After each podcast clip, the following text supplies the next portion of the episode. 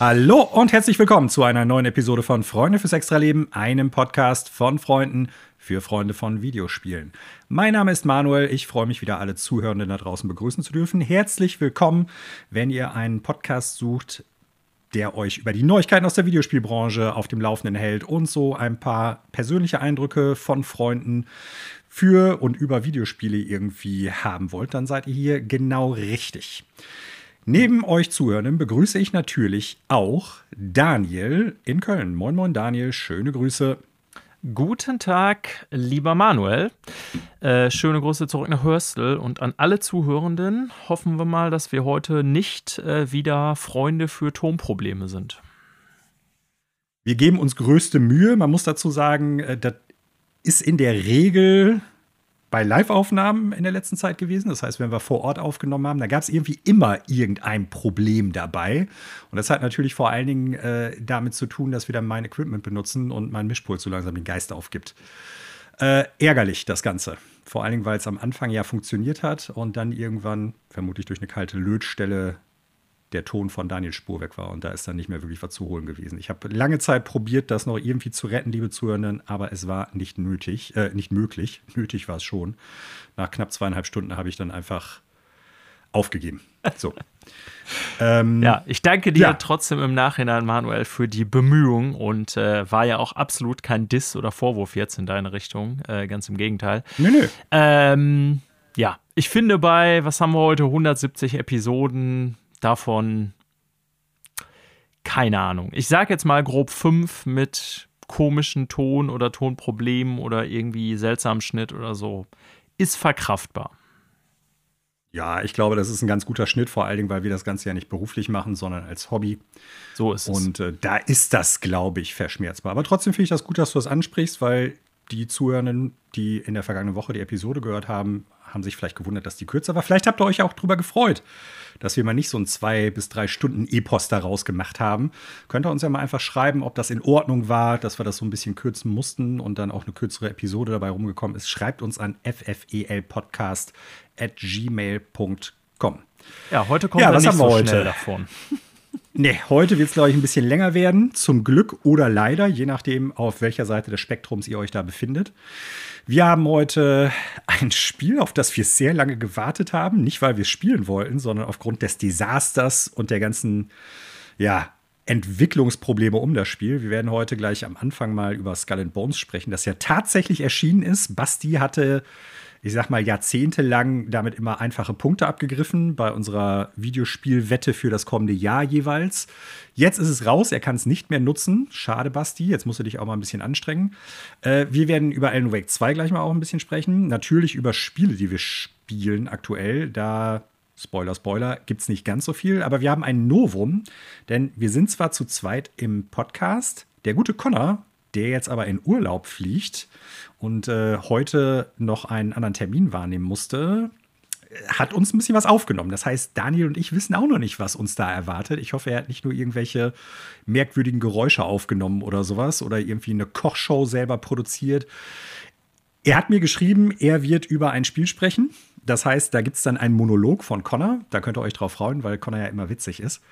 ist ja, und dann haben wir natürlich noch Versuch, Nachrichten. auf den ich selber gespannt bin, falls ich da mal kurz ja, darf. Hatten wir ja noch der, nie sowas. Genau, das ist mal was Neues. Äh, aus der Notwendigkeit geboren. Aber Connor war es wirklich wichtig, dass er seine Eindrücke zu diesem Spiel halt preisgibt. Ja. Und ich glaube, es ist auch ganz gut, weil es mal ein neues Spiel ist. Neues Altes, muss man sagen. Aber ihr werdet nachher erfahren, um welches Spiel es geht. Wir haben natürlich auch Nachrichten aus der Videospielbranche. Wir werden über die große Neuigkeit, die vielleicht auch gar nicht so groß ist, zu Microsoft Xbox sprechen, die in der vergangenen Woche im offiziellen Xbox-Podcast eine neue Strategie bezüglich einiger Spiele bekannt gegeben haben. Da werden wir drüber reden. Wir werden leider wieder über Embracer sprechen, wobei es da auch einen kleinen Lichtblick gibt, Daniel. Ähm, inwieweit der das große Desaster aufhalten kann, was sich da ja seit Sommer abzeichnet, beziehungsweise seit Sommer überhaupt läuft, muss sich dann noch zeigen. Wir werden über Quartalszahlen von Sony sprechen und wir werden darüber reden, dass ein sehr heiß geliebtes Videospielstudio Alleineigner einer sehr, sehr, sehr erfolgreichen neuen Videospielmarke geworden ist. Und dann gibt es ganz zum Schluss noch ein kurzes Hardware-Gerücht. Also wenn ihr Interesse an diesen ganzen Nachrichten habt, dann bleibt auf jeden Fall dran. Wie immer gilt, wir haben in der Episodenbeschreibung ein paar Zeitmarken, dann könnt ihr zu den jeweiligen Punkten vorspringen. Ihr könnt ihn nochmal hören, wie auch immer. Ihr könnt das so machen, wie es für euch am besten auskommt. Daniel, irgendwelche ja. Gedanken dazu? Äh, Welche? Nee, also zum, zum. Also ja, nein. Ja, okay. äh, zum, zum Inhaltsverzeichnis dieser Sendung habe ich noch keine Gedanken, aber gleich zu dem, was konkret kommt, ganz viele. Schön, da hoffe ich drauf. Aber bevor wir starten, habe ich eine Frage an dich. Ah, eine. Hast du schon mal die Situation, ja. Manuelsche Überraschungsfrage, ja. Genau, richtig. Hast du schon mal die Situation gehabt, dass du so eine Art, äh, ja, Roadblock-Spiel hattest? Also du willst eigentlich was anderes spielen, aber das Spiel hört nicht auf, beziehungsweise lässt dich nicht los? Ich weiß natürlich, äh, oder ich kann mir denken, dass du von Baldur's Gate 3 sprichst, was offensichtlich nie so aufhört. genau. Äh, hm. Ja, also bestimmt. Fällt mir jetzt so spontan nicht ein. Also manchmal kann man schwer vergleichen. War das natürlich sowas wie vor allen Dingen bei mir Destiny 2, sprich so ein Live-Service-Game, was einen dann einfach nicht loslässt. Mhm. Obwohl man weiß, kacke, eigentlich wollte ich ja noch das und das Game spielen, aber da, mhm. ja, bei allen, auch bei uns, die Spielzeit ja irgendwie dann doch limitiert ist, die man abends oder wann auch immer zur Verfügung hat. Ähm, ja, aber ich habe ja schon, also auch wenn mir jetzt so kein anderes Beispiel einfällt, bis auf Destiny, ich habe ja hier schon auch oft die Meinung geäußert, dass ich äh, immer weniger so super lange Games mag. Aber mhm. äh, ganz konkretes Beispiel, so wie Baldur's Gate 3, bei dir habe ich jetzt gerade nicht zur Hand, sage ich jetzt mal so. Manchmal, wenn die Spiele Aber zu lang sind, lasse ich sie dann auch einfach links liegen. Aber ähm, ah, okay. ja, mhm. ein konkretes Beispiel fällt mir jetzt gerade so nicht ein, wo ich dachte, ich will das jetzt durchziehen und das hat ewig gedauert. Also, ich meinte damit auch weniger ein Spiel, was sich erschöpft im Sinne von, ja, jetzt habe ich, also siehe bei mir Starfield oder halt die ganzen Bethesda-RPGs, ich habe da jetzt 100, 150 Stunden reingestopft, ich habe das Spiel nicht durchgespielt, aber meine Zeit damit ist durch und es ist alles gut. So, ne? Also, Spiel hat Spaß gemacht, die Zeit ist jetzt abgelaufen. Für mich, ich muss das Spiel nicht durchperlen, ich habe das rausgeholt, was ich wollte und jetzt kann ich mich anderen Spielen widmen. Ähm, ich meinte wirklich Spiele, wo du auch am Ball bleiben möchtest und die nicht einfach durchprügeln willst vor dem Hintergrund, ja, ich will das jetzt von meiner Liste abhaken können, sondern man möchte es auch weiterspielen, aber man merkt einfach, dass das Spiel dann natürlich die Zeit frisst, die man auch gerne in andere Spiele stecken würde. Ja. Also auch wenn es halt nur nicht fällt. Ja, genau. Genau. Hm?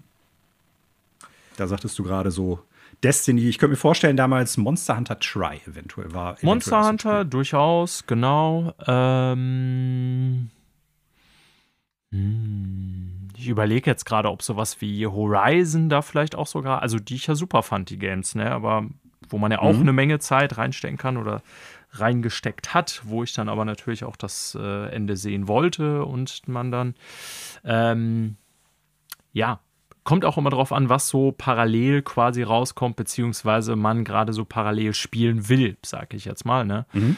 Ähm, aber ja, ich habe tatsächlich Schwierigkeiten. Also, wie gesagt, mir war direkt klar, dass du Baldur's Gate 3 meinst, aber ich hatte jetzt tatsächlich mhm. Schwierigkeiten, so direkt ein Beispiel zu finden bei mir, außer Destiny, was da mit Sicherheit über Jahre zu nennen ist, weil das dann immer wieder mein Spielverhalten blockiert hat. Und äh, bei so Social Games ist das ja sogar noch eher so, ne, weil dann eben mhm. man äh, durch die Gruppe sozusagen. Man will ja auch dann immer helfen oder beziehungsweise hier und da.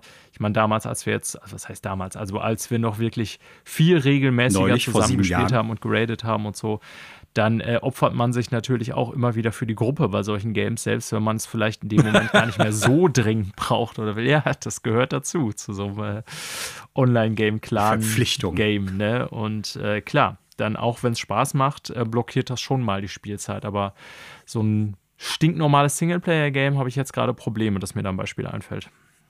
Okay. Ja, ich dachte vor allen Dingen darum, das Videospieljahr 2023 war ja gigantisch groß mit unfassbar vielen neuen guten Spielen, wiederkehrenden Marken, Remakes teilweise.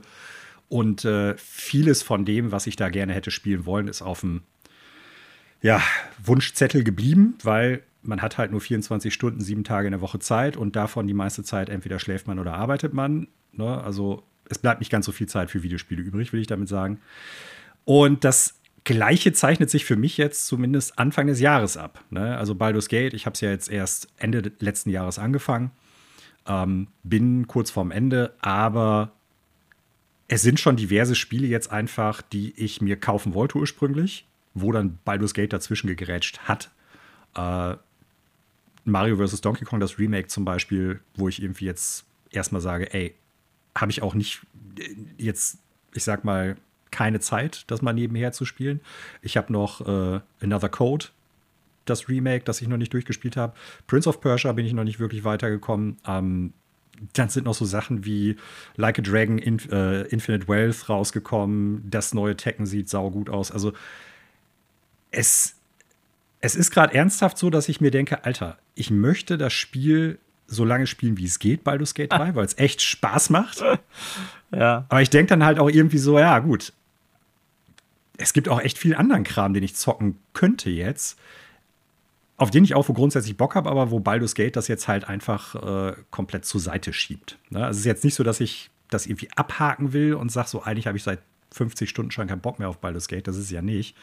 Aber wo ich dann teilweise echt denke, so krass. Also im Prinzip kann man unter Umständen mit zwei, drei Spielen, selbst wenn es jetzt nicht unbedingt Games as Service Games sind, die ja immer durchlaufen oder halt diesen sozialen Aspekt hat, dass man mit Freunden zusammenspielt und deshalb sich dann halt mit dem Spiel beschäftigt. Man kann unter Umständen so ein Videospiel ja auch mit wenigen Spielen füllen, will ich damit sagen. Alter, auf jeden Fall. Also, ja, ich meine, da sind wir wieder beim Thema, äh, der Backlog ist unendlich und wie verwendet man seine Freizeit und so. Ja, und, er steigt noch, ähm, er steigt noch, er steigt noch. Alter. Oh, das Niveau sinkt dafür. Ähm, ja, schön. ja, also keine Ahnung. Ich habe ja schon damals mal gesagt, ich meine, klar gibt es so ein, so ein, so ein Wunsch nach Aktualität dann auch immer wieder so oder an mhm. so einem aktuellen Spiel, von dem alle reden, irgendwie teilzuhaben und das checken zu wollen, weil man ist ja dann neugierig und so. Aber ich versuche mich ja ansonsten äh, auch so ein bisschen davon zu lösen, dass man immer, ich meine, tatsächlich gehören wir beide ja zu den Menschen, die dann oft immer noch so den aktuell rauskommenden Kram kaufen, aber trotzdem ähm, versuche ich einfach so ein bisschen eher danach zu gehen, ja, worauf habe ich denn gerade Bock? Und selbst genau. wenn das dann irgendwie, weil es ist einfach, ne, also unmöglich, selbst wenn man keinen Job hätte und keine familiären Verpflichtungen und so weiter, würde man, glaube ich, nicht alles schaffen, was es so an guten Spielen gibt. Ähm, ja. Also absolute First World Problems. Aber ja, es gibt eher, sehe ich ja auch in Bezug auf die Industrie, so zu viele Spiele als äh, zu wenige. Und damit meine ich auch zu viele hochwertige. Ähm, ja, und damit will ich nicht sagen, dass irgendwie Studios schließen, Menschen entlassen werden sollen und so weiter. Aber ähm, ja, ich glaube, so ein Problem dieses Marktes ist auch, und worüber wir dann gleich noch bei Xbox sprechen werden und so weiter, dass in gewisser Maßen Übersättigung in Teilen stattfindet und man gar nicht mehr alles mitkriegen mhm. kann. Und ich sage das auch deswegen, weil wir beide spielen ja schon ein bisschen länger Videospiele. Äh, die 90er Jahre, ich meine, klar, waren wir da noch jünger und hatten nicht so viel Geld zur Verfügung und so weiter, aber da war das nicht so manuell. Also ich kann mich erinnern, dass es da wochenlang auch teilweise keine wirklich irgendwie großen, relevanten Games neu auf den Markt kamen, die man ähm, unbedingt spielen wollte. Also so eine Schwemme wie heute war damals nicht gegeben. Da bin ich mir sehr sicher, dass das nicht nur irgendwie verfälschte Erinnerung ist.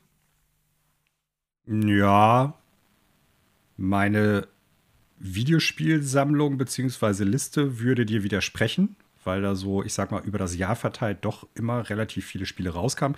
Und man darf nicht vergessen, wir sind ja jetzt heutzutage, also wir beide speziell, aber vielleicht auch viele andere Leute, die uns hören, sind natürlich in der Situation, es gibt halt drei ja. einigermaßen gut funktionierende Konsolen. Es gibt den PC-Markt, es ja. gibt noch den Mobile-Markt. Ne, das heißt, es, es ist ja viel größer. Also ich sag mal so, wer, wer bei uns damals aus dem Bekanntenkreis hatten hatte zwei Konsolen, jeder hatte eine so. maximal eigentlich, ja. Wer von uns hatte in den 80ern dann, ich sag mal, ein C64, ein Master-System und ein NES? Ja, und vielleicht noch so irgendwie dann später den Amiga und dann Super Nintendo, Mega Drive und so weiter und so fort. Also es ist ja die Ausnahme und selbst ohne dann irgendwie diese drei oder zwei Konsolen, Schrägstrich Heimcomputer, die man da irgendwie hätte nutzen können zum Videospiel, kam auch schon viel raus, aber man hat halt nicht alles gekauft. So, und man hat natürlich auch viele Spiele, die waren entweder schwieriger, sodass man ewig gebraucht hat, um die durchzuzocken, oder man hat halt Spiele einfach zwei, dreimal gespielt. So, ne? Also das, das ist schon ein bisschen anders gewesen, glaube ich. Ähm, ich glaube auch nicht, dass es zu viele Spiele sind oder dass zu viel rauskommt, ein Überangebot. Ich glaube ja, der Markt, der ist ja schlussendlich auch gewachsen. So, ne? Das stimmt. Und ja da bleibt dann halt, wenn du jetzt nur Fan von einem Spielgenre bist, dann schränkt sich das natürlich schon wieder ein. Von daher ist da natürlich ein vielfältiges Angebot total gut für die ja, Leute. Ja, das, das stimmt natürlich auch. Das will ich nicht in Abrede stellen. Ja. Wir sind ja, ich sag mal, wir haben beide Vorlieben, aber wir sind ja doch relativ breit aufgestellt, was unterschiedliche Spiele auch betrifft, wo wir mal zumindest reinschauen, die wir im Blick haben. Ist ja jetzt nicht so, dass du nur Games as Service Games aller Destiny spielst oder ich spiele jetzt nur irgendwelche äh, Metroidvanias oder irgendwelche RPGs oder so. Ja. Ähm, das, so ist es ja nicht. Ne? Ja, das stimmt. Liebe Zuhörenden, wenn ihr mal ein Roadblock-Spiel hattet, was euch vom Spielen anderer Spiele abgehalten hat, auch durchaus bewusst und weil ihr Bock drauf hattet, dann schreibt uns doch eine Mail an ffelpodcast.gmail.com. Wir sind gespannt auf eure Nachrichten. Bevor wir mit den Hauptthemen, also was wir aktuell spielen und den Nachrichten aus der Videospielbranche generell anfangen, äh, werden wir jetzt aber mal kurz über Skull and Bones reden. Ich hatte es im Intro schon so ein bisschen genannt oder angeteased vielmehr. Basti kann damit nicht mehr punkten. Das Spiel ist tatsächlich raus und Daniel, ist es das erwartete Desaster geworden oder wurden wir Lügen gestraft und es ist ein unglaublich gutes Spiel? Also ich muss dazu anmerken, ich habe es nicht selber gespielt, daher kann ich es aus äh, persönlicher Perspektive gar nicht bewerten. Ähm, mhm. Ich finde auch, ich will das nochmal wiederholen, weil ich ja letzte Woche ist der Teil, äh, des, den wir am Anfang besprochen haben, wo wir auch schon darüber gesprochen haben, dass das Spiel bald erschienen wird, ja verloren gegangen leider. Ähm, ich will Basti nochmal dazu, darauf aufmerksam machen oder dazu auffordern oder wie auch immer, dass er das spielen muss, nachdem er so viele Pizzen damit äh, kassiert hat. Ähm, ja. Ja, also bisher sind die Kritikermeinungen, um darauf mir jetzt mal zuzugreifen, eher. Also ich weiß nicht, wie du das einordnest, Manuel. Ich würde es jetzt mal so persönlich als im 60er-Bereich als nicht völliges Desaster einordnen, aber jetzt auch tatsächlich nicht der für Ubisoft erhoffte Hit. Und das ist ja, glaube ich, sehr viel. Oder also vielleicht waren meine Erwartungen auch einfach schon niedrig genug, dass ich im 60er-Bereich als normal empfinde, weil ich denke, bei Ubisoft mhm. hat man sich nach neun Jahren oder wie auch immer wahrscheinlich erhofft, dass es Minimum irgendwie im 80er-Bereich landet. Wo gemerkt sind es bisher jetzt äh, auch Critic Metascores noch relativ wenige bei Metacritic. Ähm, der User Score, der ist auch noch äh, von eher wenigen gespeist, ist noch deutlich geringer, aber ich erlebe es selten, dass, wenn man so eine zweistellige Anzahl bei den Metacritic Scores ist, also von ähm, zweistellige Anzahl von Kritikern, dass man dann im Verlauf der kommenden Wochen noch einen völlig anderen Wert erhält. Also wenn das jetzt so im Bereich 6 bleibt, wird das nicht mehr großartig pendeln. Vielleicht kratzt es noch an eine 7 oder so.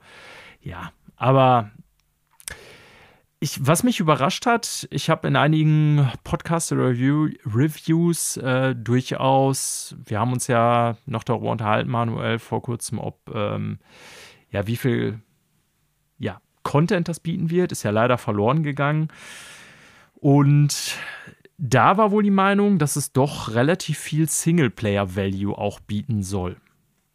Mhm. Ne? Also vielleicht mal so als positiver Punkt. Aber die Wertungen an sich, ja, sind nicht berauschend, sagen wir es mal so. Und ich glaube, Ubisoft hat sich mit Sicherheit mehr erhofft. Ich bin mir da gar nicht sicher. Also klar haben die gesagt, das wird ein Quadruple A-Game. Das war ja die Aussage von Yves Guimont, dass ähm, Kostentechnisch, glaube ich, stimmt das auch wohl, weil das ewig lange in der Entwicklung war und von Studio zu Studio so ein bisschen gewandert ist, beziehungsweise diverse Leute da Hand anlegen mussten, damit das Spiel jetzt endlich über den Ladentisch gehen kann. Ich glaube aber schon auch, dass die wussten, was dabei rumkommt. Auch Ubisoft wird auf dem Schirm haben, durch was für eine Entwicklungshölle das Spiel gegangen ist.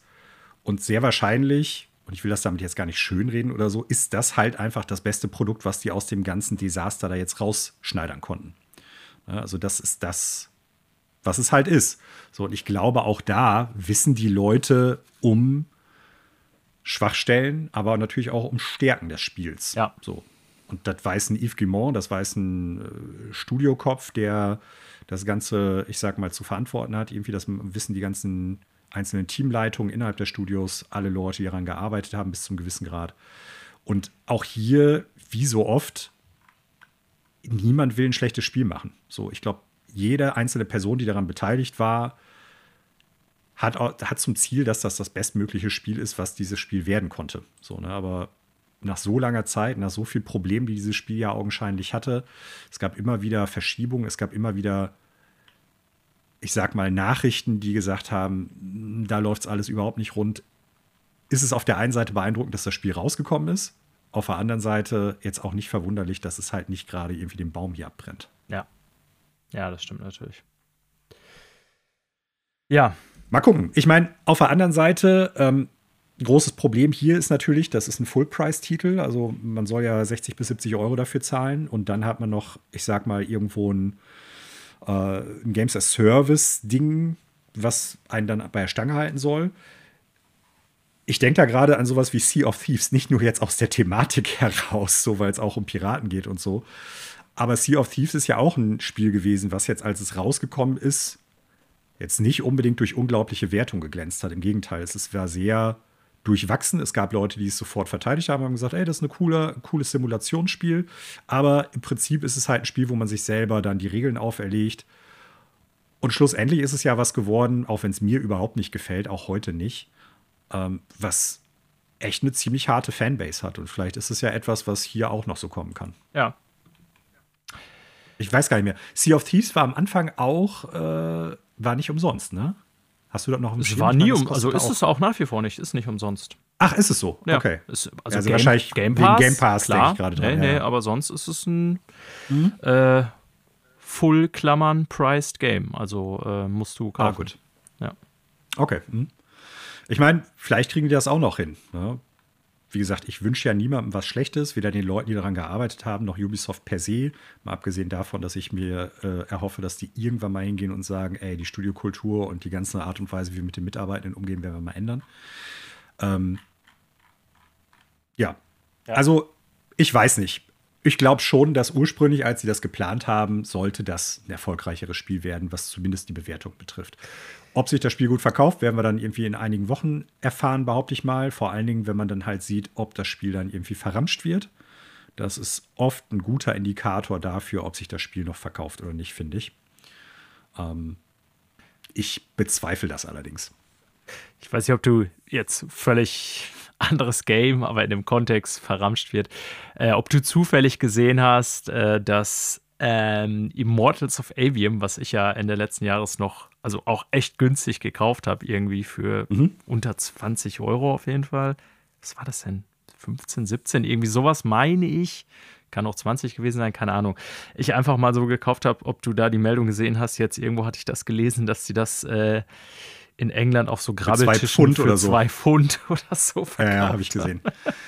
habe ich gesehen. Eigentlich ah, wollte ich jetzt das als über eigentlich wollte ich das jetzt als Übergabe nutzen, äh, nicht Übergabe, Überleitung nutzen, um auf Alan Wake 2 zu sprechen ja. zu kommen, weil wir da ja über die Verkaufszahlen sprechen wollen. Sehr gut. Und zwar wir's. hat Alan Wake 2 laut Remedy knapp 1,3 Millionen Einheiten abgesetzt und ist damit das am schnellsten verkaufte Remedy-Spiel, das sie bisher rausgebracht haben. Ja, ich habe das hier mal mit reingenommen, weil ich das irgendwie ganz interessant fand. Es ist keine Nachricht so in dem Sinne, finde ich, wert. Oder irgendwie an sich ist der Infogehalt eher sparsam, aber ich fand es ganz interessant, da mal drüber zu reden. Denn so manchmal vergesse ich bei Remedy,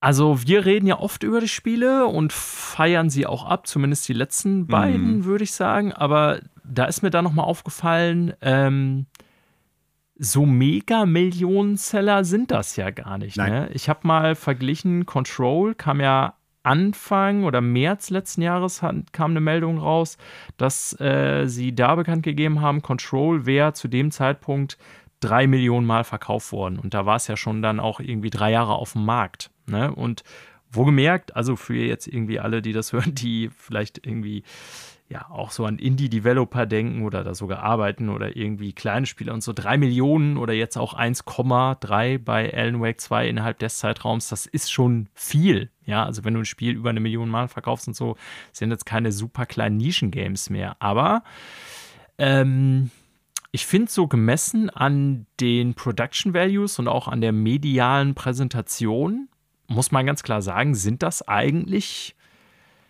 eher noch Spiele so im mittleren, kleineren Bereich, wenn man das so mit den absoluten mhm. Topsellern vergleicht. Das ist mir irgendwie da noch mal so durch den Kopf gegangen bei der Meldung.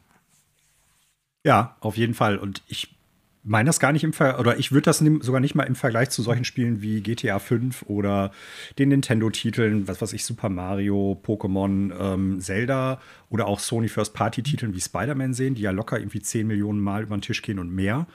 Ähm, GTA 180 Millionen Mal, das ist echt verrückt. Äh, sondern ich sag mal, in dem, in dem Segment darunter, so AAA Blockbuster-Titel, die aber jetzt nicht unbedingt Call of Duty oder diese großen Marken bedienen oder von halt First-Party-Studios sind. Selbst dafür ist das dann noch relativ gering, habe ich manchmal den Eindruck. Da sehe ich das ähnlich wie du. Ähm, scheinbar, und das war ja auch nach Control so ein bisschen die Aussage, ist es aber bei Remedy so, dass die damit bisher gut fahren, im Sinne von, die machen da keinen Verlust mit. Ja, ähm, sehr gute Hinweis, Manuel, denn als ich jetzt gerade so die Meldung zu Control nochmal durchgescrollt habe, ähm, wie gesagt, von letzten Jahr, wo die bekannt gegeben hatten, dass sie drei Millionen verkauft haben. Das Faszinierende ist ja, hatten wir ja, glaube ich, in der Sendung schon mal drüber gesprochen, obwohl Control echt mega fett aussieht und auch Alan Wake 2 gerade auf PC ja wohl ein absoluter ja. Graphical Showcase ist, ähm, schafft es Remedy mit relativ wenig Kosten, solche, ja, wirklich nach AAA aussehenden Spiele zu entwickeln, weil das, finde ich, kann man beiden attestieren. Äh, Control ist ja, äh, ich gucke nochmal hier, hat ungefähr Entwicklungsbudget, nicht mit Marketing und sowas mit drin. Millionen, glaube ich, ne? Ja, nee, genau. Äh, Entwicklungsbudget war nämlich sogar geringer, 30 Millionen. Also bei ähm, oh, der, der Publishing-Firma, ich weiß gar nicht, wie sie heißt. Wer hat denn nochmal? 505? 505 bei Control, ne? Ähm, Mein Wohl. Ja, die hatten, also man muss natürlich insgesamt mit mehr rechnen, dann mit, ja, ähm, allem, was bei Marketing und so noch dazukommt. Das ist durchaus bei einigen Games ein großer Anteil noch, aber also sagen wir mal, keine Ahnung, irgendwas zwischen 30 und 50 Millionen wird dann das Gesamtbudget gelegen haben. Und äh, hier ist dann die Meldung auch, weil die ja damit ähm, über 90 Millionen eingenommen haben, dass man rein vom Entwicklungsbudget ausgehend quasi das Ganze verdreifachen konnte. Also das durchaus ein sehr profitables Spiel war für Remedy als auch 505 und deswegen Erfolg. Und das ist ja in einer auch kriselnden Industrie, was Entwicklungsbudgets angeht, irgendwie dann wahrscheinlich auch der Schlüssel, dass äh, Remedy es geschafft hat, auch wenn die jetzt ich habe da irgendwie so ein bisschen an Arcane gedacht bei der Meldung. Ne? Arcane sprechen wir auch oft hier drüber, leider zuletzt im Negativen, aber ansonsten sind wir ja große Fans der Spiele. Und mhm. das waren aber auch nie Spiele, die 10 Millionen Exemplare verkauft haben. Ne? Und wenn nee. man es dann aber schafft, äh, Spiele dieser Qualität, das Budget, sage ich mal, äh, einigermaßen im Rahmen zu halten, dann kann auch das ein Erfolg sein. Mhm. Ja, vor allen Dingen, wir werden nachher natürlich auch wieder über Quartalszahlen sprechen, hatte ich im Intro ja schon gesagt, und auch über Embracer. Remedy, genauso wie jetzt ein anderes Studio, auf das ich zu sprechen kommen möchte, sind halt, ich sag mal, eigenständig. Die werden nicht am Aktienmarkt irgendwo gehandelt und äh, sind natürlich dann auf der einen Seite, ja, ich sag mal, schneller davon abhängig, dass alle Spieler auch irgendwie das Geld wieder reinspielen, was die gekostet haben in der Entwicklung, weil die halt nicht hingehen können und können Investoren irgendwie heranziehen oder irgendwie versuchen, nochmal Leute mit reinzunehmen, die dann Geld reinspülen. Ähm, aber irgendwie schafft es Remedy und jetzt das andere Studio, Larian ja auch. Und Larian, das da stimmt. sprechen wir heute jetzt nicht drüber, ja. äh, wollen wohl scheinbar noch ein neues Studio öffnen. Ne? Also für die scheint es auch richtig gut zu laufen. Baldur's Gate 3, das Spiel le des letzten Jahres, sage ich jetzt mal. Nicht nur irgendwie wegen den ganzen Game of the Year Awards, sondern es hat sich ja auch so gut verkauft, dass bisher Hasbro die Lizenzfirma, die an Larian die Lizenz für Dungeons and Dragons gegeben hat, knapp 90 Millionen Dollar Gewinn gemacht haben. Was? Ne? Ja. ja. Also nur durch die Lizenzvergabe. Die sind ja nicht Publisher, soweit ich weiß. Ähm, und die, wie gesagt, Larian, auch recht großes Studio mit fünf einzelnen Studios in, ich weiß gar nicht, ich glaube, England, Polen, Belgien ähm, und noch zwei andere Standorte, die mir jetzt gerade nicht einfallen. Äh,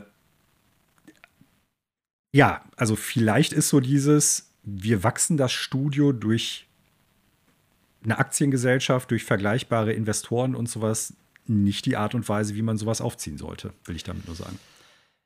Ja, und deswegen gibt es sowas wie Baldur's Gate 3 aber auch äh, nicht zum Ramschpreis oder in irgendeinem Streaming-Service, will ich nochmal erwähnen. Sowas hat halt seinen Preis. Und ähm, also, was Remedy ja durchaus geschafft hat, sind Spiele mit langem, langem Kaufanreiz zu bieten, sagt man das so, Longtail oder wie auch immer.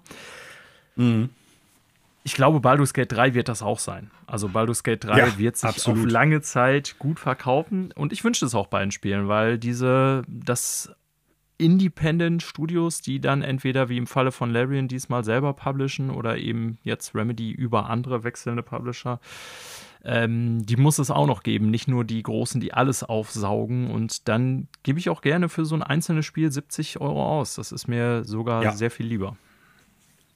Ja, sehe ich ähnlich. Ja, Glückwunsch Remedy. Ich hoffe auf Control 2, Alan Wake 3, die Max Payne Remakes. Äh, ich weiß gar nicht, wie das äh, andere Spiel noch heißt, was die Entwicklung haben. Ähm, ich bin bereit, mehr von denen zu spielen. Würde mir aber schon ein bisschen wünschen, das hat jetzt damit weniger zu tun, dass vielleicht Sam Lake nicht mehr ganz so präsent ist in den Spielen. Ja, ja. Hat Connor ja schon angesprochen, gebe ich dir recht. Ja. So, und dann stelle ich dir eine Frage, die ich jede Episode äh, spreche oder stelle, wenn ich hier den Host mache, nämlich was wird denn hier gespielt? Ja, Manuel, jetzt kann ich dir den gleichen Scheiß nochmal erzählen wie letzte Woche und du musst nochmal zuhören und aufmerksame Anregungen geben. Die Zuhörenden wissen es ja noch nicht, von daher gar nicht schlecht, dass wir keine neuen Spieler, also wir beide zumindest jetzt hier keinen neuen Spieler haben, weil das Segment ist ja verloren gegangen in der vergangenen Woche. Das ist korrekt. So, Daniel, überrasch mich mal, welche Spiele spielst ich du denn überrasche aktuell? Dich. Aber ich habe natürlich zumindest für dich vielleicht ganz interessant trotzdem, Manuel, weil ich habe ja einen neuen Stand bei meinen Spielen und das hat sich auch durchaus noch einiges verändert. Uh. Also, fangen wir mal an. Uh. Ich habe okay. ähm, nach ewig Zeiten, wenn wir beim Thema Backlog sind, ein altes Spiel nachgeholt, was du und auch Connor äh, schon vor langer Zeit gespielt haben, nämlich Final Fantasy mhm. VII Remake, den ersten Teil. Ah. Ja, und also ich hatte es ewig im Backlog. Der Gedanke war dann tatsächlich, glaube ich, warum ich es jetzt angefangen habe, dass so von den tausend Spielen im Backlog ähm, ich mich dafür entschieden habe, war tatsächlich der nahende er Erscheinungstermin Rebirth. von Rebirth, genau. Und ähm, es lag jetzt nicht mal an der letzten State of Play, die ich auch gar nicht gesehen habe, weil ich nicht noch mehr Spoiler zu mhm. dem Film, ach, zu dem Spiel haben wollte. Ich habe auch die Demo von Rebirth nicht gespielt. Ähm, okay. Überlege jetzt, nachdem ich Remake beendet habe, ähm, da mal reinzugucken zumindest. Aber ja, es kommt ja aber auch schon bald raus, deswegen wahrscheinlich nicht. Wie auch immer. Du könntest den Speicherstand übernehmen. Ist aber, das doch so? Ja. Ich hatte nämlich im Internet gelesen, der Progress geht nicht voran, sondern dass man ein paar Items kriegt dann in Rebirth, wenn man die Demo Ja, der Speicherstand von, von Remake zu Rebirth nicht. Ach so, aber von der Demo zu. zu okay, ich habe ja explizit wegen der Demo geguckt, aber kann sein. Whatever. Rebirth naht ist, glaube ich, ich wie ich äh, vor mhm. einiger Zeit hier in der Sendung schon bekundet, hat, bekundet habe, eines der größten Spiele, glaube ich, dass dieses Jahr rauskommen wird. Nicht nur vom Umfang her, sondern ich glaube, so auch vom Einschlag her wird das, ja. habe ich so im Gefühl. Ja, ja, ja. ja, und irgendwie dachte ich, ey, komm, ich habe nie selber ein Final Fantasy gespielt. Äh, alle haben immer Remakes so über den Klee gelobt. Ähm, mhm. Es kommt bald Neues raus, was wirklich gar keinen Sinn macht, wenn ich nicht vorher Remake gespielt habe. Ist ein guter Zeitpunkt, um Remake mal Zeit zu geben. Ich war äh, vorletzte Woche, wie sich Zuhörerinnen und Zuhörer vielleicht erinnern, auch krank schon in der Episode, war danach noch richtig krank, war dann auch zu Hause, sprich hing nur auf der Couch, hatte ein bisschen mehr Zeit. Und jetzt habe ich in den letzten mhm. zwei Wochen dann tatsächlich Remake durchgespielt und ich habe es just vor der Sendung beendet, Manuel, also irgendwie eine Stunde vorher oder so. Ähm, ja, es ist ein sehr gutes Spiel. Es ja, ist nicht ist perfekt. Es hat äh, ein paar Nein. Schwächen, zu denen ich gleich noch kommen werde, die ich so typischerweise bei Videospielen am Ende oft erlebe. Aber ähm, ansonsten muss ich sagen, war ich ja, ich kann noch nicht mal sagen überrascht, weil ich habe natürlich die Wertung gelesen. Ich habe es irgendwann auch bei dir schon mal in Bewegung gesehen vor Jahren auf der Couch und so, wusste, dass es super mhm, geil mhm. aussieht und so. Aber ja, es hat mich doch ziemlich gecatcht und ähm, ja, ich muss wiederholen, wir hatten letzte Woche schon drüber gesprochen. Vor allen Dingen gecatcht hat mich die Story. Also ich will jetzt gar nicht ja. so irgendwie über die technischen Aspekte ähm, hinweggehen, aber ich will sie wirklich nur kurz erwähnen, weil sie auch, glaube ich, bekannt sind. Also das Spiel sieht wirklich auch für ein vier Jahre altes Spiel super geil aus auf der PS5, muss man sagen. Mhm. Ne, man hat zwar auch immer mal wieder so ein paar verwaschene Texturen und so dabei, irgendwie gerade so bei Hintergrund ähm, in Gebäuden oder so, aber die Hauptcharaktere ja. an sich, ähm, als auch so das Art-Design vor allen Dingen, also Art-Design und Technik, wie die ineinander greifen, ist wirklich grandios mhm. bei dem Game. Also die Welt sieht super geil aus, will ich damit sagen. Ähm, also das, was man von der Welt sieht, man ist ja nur, das ist glaube ich kein Spoiler, in Midgard im Remake, ne? Das heißt, äh, der große Teil der Welt steht da noch aus. Ähm, ja, aber das sieht alles wirklich super cool aus und auch die Mucke ist super geil. Ähm, der ja. Sound, die Abmischung, also alles so, die technischen Grundlagen stimmen einfach bei dem Game und ähm, mhm. ja, muss man ja auch mal vier Jahre bei einem vier Jahre alten Spiel, dann finde ich, kann man das durchaus nochmal erwähnen, dass das wirklich sich nicht verstecken Absolut. muss vor neuen Spielen. Ne? Gut gealtert. Ich habe mal gerade geguckt, ähm, von der Demo, also nicht alles kannst du übernehmen. Die erste Episode, die du spielst in der Demo, äh, wird komplett übernommen. Das heißt, die kannst du dann halt skippen, wenn du das Spiel ah, startest. Ah, das, das Hauptspiel. Okay. Und äh, das, was danach kommt, die Junon Area, die wird nicht übernommen werden, weil das für die Demo wohl so ein bisschen angepasstes, äh, angepasster ah, okay. und eingekürzter Content ist. Ja, Aber zumindest das Intro, die erste Episode, wenn du die gespielt hast, kannst du die halt im Hauptspiel skippen. Ja, okay. Vielleicht übernehme ich das, also vielleicht spiele ich dann doch mal sogar in die Demo rein, einfach um mal zu gucken, was da so kommt oder so. Ja, mhm. ähm, also wie gesagt, technisch und so vom Art-Design und so ist das ein mega geiles Spiel. Klar, es hat seine JRPG-typischen Tropes, so. Ist so. Übersexualisierung von Charakteren, weiblichen, die crazy Frisuren, die äh, etwas over-the-top Deliverance von diversen Charakteren, so Barrett denke ich da vor allen Dingen dran, was schon bei Barrett. der Stimme beginnt, aber auch bei dem, wie das so teilweise präsentiert wird. Aber bei all dem, was ich gerade gesagt habe, ähm, ja, hatte ich dir ja letzte Woche schon darüber berichtet, dass ich, und das bleibt bis zum Ende bestehen, äh, für mich der überraschendste Punkt war an dem Spiel, all das Technische und so habe ich eigentlich erwartet, dass die Story mich tatsächlich gecatcht hat. Mhm. Denn ich bin jetzt nicht so der große JRPG-Spieler, wie du weißt, wie regelmäßige Hörerinnen des Podcasts wissen. Ich, klar, habe eine JRPG-Vergangenheit. Wie alle in den 90ern habe ich sowas auf Super Nintendo gespielt und so teilweise. Ähm, aber jetzt so alle paar Jahre nur mal so in Ausnahmefällen. Ich habe die Yakuza-Serie nie angefasst. Ich habe mich an Persona nie wirklich rangetraut, um, glaube ich, so mal die größten Serien der letzten Jahre zu nennen. Ja, klar, Monster Hunter könnte man in gewissen Teilen auch als JRPG beschreiben, aber das ist ja noch was anderes. Da bin ich natürlich voll ja, into. wollte ich gerade sagen. Ähm, aber ansonsten sind meine Berührungspunkte da eher rar. Und da ich auch nicht die ganzen irgendwie äh, Visual Novels oder so aus dem ähm, japanischen Bereich, so wie du spiele, äh, ist so die Art und Weise, wie die Story da geliefert wird, mir gar nicht mehr so zugegen. Ich bin halt schon die letzten Jahre sehr von westlichen Spielen geprägt gewesen. Und mhm. ich finde schon, dass man der Schreiber anmerkt und den Charakteren anmerkt, dass es halt ein japanisches Spiel ist. Und ich meine das aber sehr positiv, mhm. weil es mich tatsächlich sehr gecatcht hat. Und diese auf den ersten Blick so ein bisschen ja, oberflächlich oder wie gesagt bei Tifa zum Beispiel im Vergleich jetzt so, so war etwas übersexualisiert dargestellten Charaktere eigentlich durchaus eine Menge Tiefe bieten und mich irgendwie äh, ja. äh, mitgenommen haben. Ne? Und das äh, war hm. so die, die größte positive Überraschung, die mir irgendwie aus dem jetzt abgeschlossenen Spiel so geblieben ist. Ja.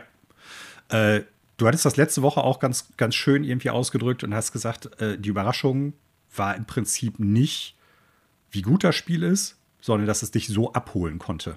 Ja. Und du hast es ja jetzt, wie du sagtest, ja auch durchgespielt. Und das ist ja, es ist jetzt kein wirklich langes JRPG, ist ja eher kurz eigentlich im Vergleich zu anderen Genrevertretern, was glaube ich für dich total praktisch und gut Voll. ist. Also länger hätte es nicht sein müssen. nee. Einfach ähm, von der Spielzeit. Es bietet ja, ja. genau, ne, aber ich will damit sagen, ähm, das ist ich, ich glaube, da kommt halt auch ein Paket zusammen, was Leute überzeugen kann, die halt noch keine richtigen Berührungspunkte mit dem Genre hatten. Ja. Und diese Erzählstruktur, die Erzählweise, die Charakterisierung, da gebe ich dir absolut recht. In der Regel ist dieses Übersexualisierte ja meistens in diesem Spiel, auch in einigen anderen JRPGs oder auch in einigen anderen Visual Novels, die dann, äh, ich sag mal, doch durchaus sehr sexy bekleidete Menschen dann halt irgendwie darstellen, äh, eher oberflächlich im Sinne von, das ist halt optisch. So, ja, ne? genau. Ich, ja. Das, das bräuchte es nicht. Tifa müsste halt nicht so knapp bekleidet sein und wäre trotzdem super Charakter. Ja. So. Ist richtig. Und die haben das Ganze schon runtergeschraubt im Vergleich zum Original. Da gibt es ein paar Sequenzen drin, wo du dir heute denkst, okay, wow, das kannst du so heute nicht mehr schreiben. Oder sollte eigentlich jetzt auch damals schon irgendjemand äh, einschreiben müssen und sagen sollen, so, ja, Leute, wollen wir das wirklich machen? Aber ähm, die Charakterisierung fängt das alles absolut auf. Nicht im Sinne von, es gibt einen Grund, warum die so rumläuft, sondern es spielt eigentlich keine Rolle, ob die so aussehen. Weil die Charaktere. Für mich zu. Ja. Echt interessant sind. Und ich würde sogar sagen, es sind ja auch ein, zwei neue Charaktere drin, die es im Original nicht gab. Selbst die sind irgendwie interessant geschrieben. Es gibt super emotionale Momente. Ähm, also, das ist auch ein. Das ist eine gute Achterbahnfahrt, das ganze Spiel, würde ich sagen. So auch so storytechnisch, ja. von den Höhen, von den Tiefen, von äh, so, worum geht's jetzt gerade, was steht jetzt gerade auf dem Spiel. Es gibt die ruhigeren Momente, es gibt halt dann wirklich den Looping da drin und so. Also es ist insgesamt echt gut gemacht. Und ich hoffe, dass die das halt auch bei Rebirth so weitermachen. Ähm, und dass sie das halt auch dahin kriegen, weil das wird von der Struktur ja sehr anders sein. Du hast letzte Woche ja schon darauf hingewiesen. Im Prinzip ist ja Remake sehr linear, dadurch, dass es ja nur einen relativ kleinen Teil des Originalspiels abbildet. Ja. Und äh, da bin ich mal gespannt, ob die das dann halt auch in der großen, mehr oder weniger offenen Welt, die sich dann jetzt hoffentlich erschließen sollte, auch so hinkriegen. Ähm, oder ob das da so ein bisschen sich zerfasert, weil ich gebe dir recht, die Schreibe von nahezu allen Charakteren abseits von Cloud vielleicht, der so ein bisschen, ja, äh, sehr simpel irgendwie doch vordergründig ist, ähm, ist von allen anderen Charakteren, auf die man trifft, echt super cool und interessant. Äh, ich stimme dir zu bezüglich auch, also Rebirth. Ich weiß ja schon, dass es dann irgendwie sich auch öffnet und so. Das hat Sony ja auch schon klar gemacht, beziehungsweise wurde ja in den Trailern auch schon deutlich und so weiter. Und ich habe ja auch ein paar Previews so mir angeschaut oder gelesen ich, ich hoffe tatsächlich auch. Also ich freue mich mega hart jetzt auf Rebirth. Tatsächlich im Moment mein meist erwartetes Spiel und müsste ich jetzt noch mal so ja. meine 2024 Most Wanted eingeben, wäre das auf Platz 1 gewandert. Ähm, Krass. Ja, wow. doch, muss ich im Moment sagen, ganz klar. Weil ich hatte ja schon am Anfang, als ich die Top 3 hier in der Sendung aufgestellt habe, gesagt, ja, so viel ist da bisher. Diese. Also zu dem Zeitpunkt wusste man natürlich auch noch ein bisschen weniger als jetzt, aber ganz so viel war da ja gar nicht so, wo ich gesagt habe, ey, das mhm. muss definitiv in meine Top 3. Ähm, ja, deswegen freue ich mich mega hart auf Rebirth. Wir werden es beide, glaube ich, auch zum Start spielen, wenn ich das ja. richtig sehe. Ich könnte ja. mir vorstellen, einige andere auch. Vielleicht können wir da irgendwie sogar mal ein großes Special machen. Aber ich, also, ich will jetzt gar nicht irgendwie den Skeptiker raushängen lassen oder so, aber ich hoffe tatsächlich, dass sie dieses ja, wie du das schon gesagt hast, etwas gestreamlined oder dass es sehr kohärent wirkt, ähm, dass das nicht zu so sehr ausfasert in Rebirth. Und ich habe natürlich auch ein bisschen Schiss davor, weil du schon sagtest, für mich ist die Spiellänge eigentlich perfekt gewesen. Ich habe jetzt, jetzt irgendwie 40 Stunden oder so und habe so ziemlich alles gesehen, mhm. würde ich sagen, in dem Game irgendwie äh, reingehauen. Ähm, das war für mich super. So, ne? Wenn es jetzt irgendwie Rebirth, was ich nicht, nicht hoffe, so ein Persona 500 Stunden Ding ist, das wäre für mich fast schon so ein bisschen abschreckend. Aber ja, also mhm. ich lasse mich trotzdem jetzt erstmal sehr positiv und optimistisch gestimmt darauf ein. Wie gesagt, habe mega hart Bock drauf, habe es jetzt auch schon vorbestellt mittlerweile. Ähm, ja, voll geil. Es gibt zwei Kritikpunkte, die ich trotzdem an Remake äh, noch eben nennen möchte, die mir im Verlauf des mhm. Spiels jetzt vor allen Dingen, seitdem wir letzte Woche gesprochen haben, wo sich das quasi nochmal verhärtet oder wenn ich sagen verstärkt hat, aber ja, irgendwie schon. Das Kampfsystem an sich finde ich an sich cool, weil es eben nicht rein mhm. rundenbasiert, oder eigentlich gar nicht rundenbasiert ist, aber du halt schon diese ähm, Action-Prompts hast, dass du halt so Aktionen per Knopfdruck auslösen kannst, wie man das typischerweise sonst bei rundenbasierten Spielen hat, aber du hast ja eigentlich ein Live-Action-Kampfsystem. Mhm. Ähm, die Mischung dessen finde ich gut und das hattest du mir damals auch schon gezeigt und auch selber so ein bisschen darüber gesprochen und so und das finde ich ist auch cool gelungen. Ich habe nur den einen großen Kritikpunkt, über den ich hier auch ja mit dir schon gesprochen habe zumindest, nämlich dass ganz viel ja ähm, in so einem Steinschere-Papier-System wie immer bei JRPG funktioniert. Das heißt, du kannst deine verschiedenen Waffen und Rüstungen ja so mit Materias ausrüsten. Da gibt es dann natürlich mhm. nicht nur irgendwie drei Varianten, sondern es gibt vier verschiedene Elemente, aber dann noch tausend andere Sachen. Du kannst den Charakteren ganz viele verschiedene Fähigkeiten geben, so Blocken, Zauber und irgendwie ähm, Magiebeeinflussung durch verschiedene zusätzliche Ausrüstungsmaterias und so. Also diese Materias sind eigentlich so was die Anpassung der Fähigkeiten einer Charaktere angeht, der Dreh- und Angelpunkt des Spiels. Und die sammelt man halt im Spiel mhm. und kann die auch kaufen teilweise und so weiter und so. Das finde ich auch cool, dass man so einen customizable Character irgendwie äh, da hat, wo man halt so irgendwie noch selber seine Schwerpunkte reinstecken kann. Ich finde es aus, also nachdem ich das Spiel jetzt beendet habe, noch unverständlicher, dass du die Materials, also quasi die Ausrüstung deiner Charaktere im Kampf selber nicht ändern kannst. Das ist so eine mhm. dumme Gameplay-Entscheidung, die ich einfach nicht verstehe, weil du kommst ja mehr oder weniger blindlings, wenn du es nicht dir selber gespoilert hast, in irgendwelche Situationen oder in Bossgegner oder so wo du dann irgendwie feststellst, du kannst ja immer so Gegner analysieren mit so einer Fähigkeit und dann stellst du fest, okay, der hat eine Schwäche bei Eis. So, und dann willst du irgendwie einen Eiszauberspruch ausrüsten und merkst, oh shit, auf keinen meiner Charaktere, die ich jetzt dabei habe, weil die Partyzusammensetzung wechselt ja auch immer wieder während des Spiels, was ich an sich cool finde, aber du kannst dich so quasi nicht auf Situationen vorbereiten und im Kampf kannst mm. du sie nicht mehr mhm. ändern. Das heißt, du stirbst dann im Zweifelsfall einmal machst dann irgendwie eine Neujustierung und gehst dann wieder, aber vorbereitet diesmal in den Kampf. Und das finde ich mhm, mhm. sau dumm und auch das schwer nervt. nachzuvollziehen. Mhm. Ähm, zumal, und das ist so mein zweiter kleiner Kritikpunkt, das Game so das typische Videospiel oder auch JRPG meiner Meinung nach Syndrom hat, dass du am Ende des Spiels, und in den letzten zwei Kapiteln, mit Bossfights zugeschissen wirst. Alter, ich konnte es nicht ja, mehr glauben am Ende, wirklich. Das so. Ende ist schon krass. Ey, die letzten ja, ja. drei Stunden bestehen durchgehend aus Bossfights und ich dachte, ey, wollt ihr mich jetzt verarschen? Und teilweise, ich glaube, das war im vorletzten Kapitel oder so, konnte, hat, hattest du nicht mal Pause zwischen, also dann hat teilweise zum Beispiel ja, die Party-Zusammensetzung gewechselt, du hattest aber nicht Pause zwischen den Bossfights.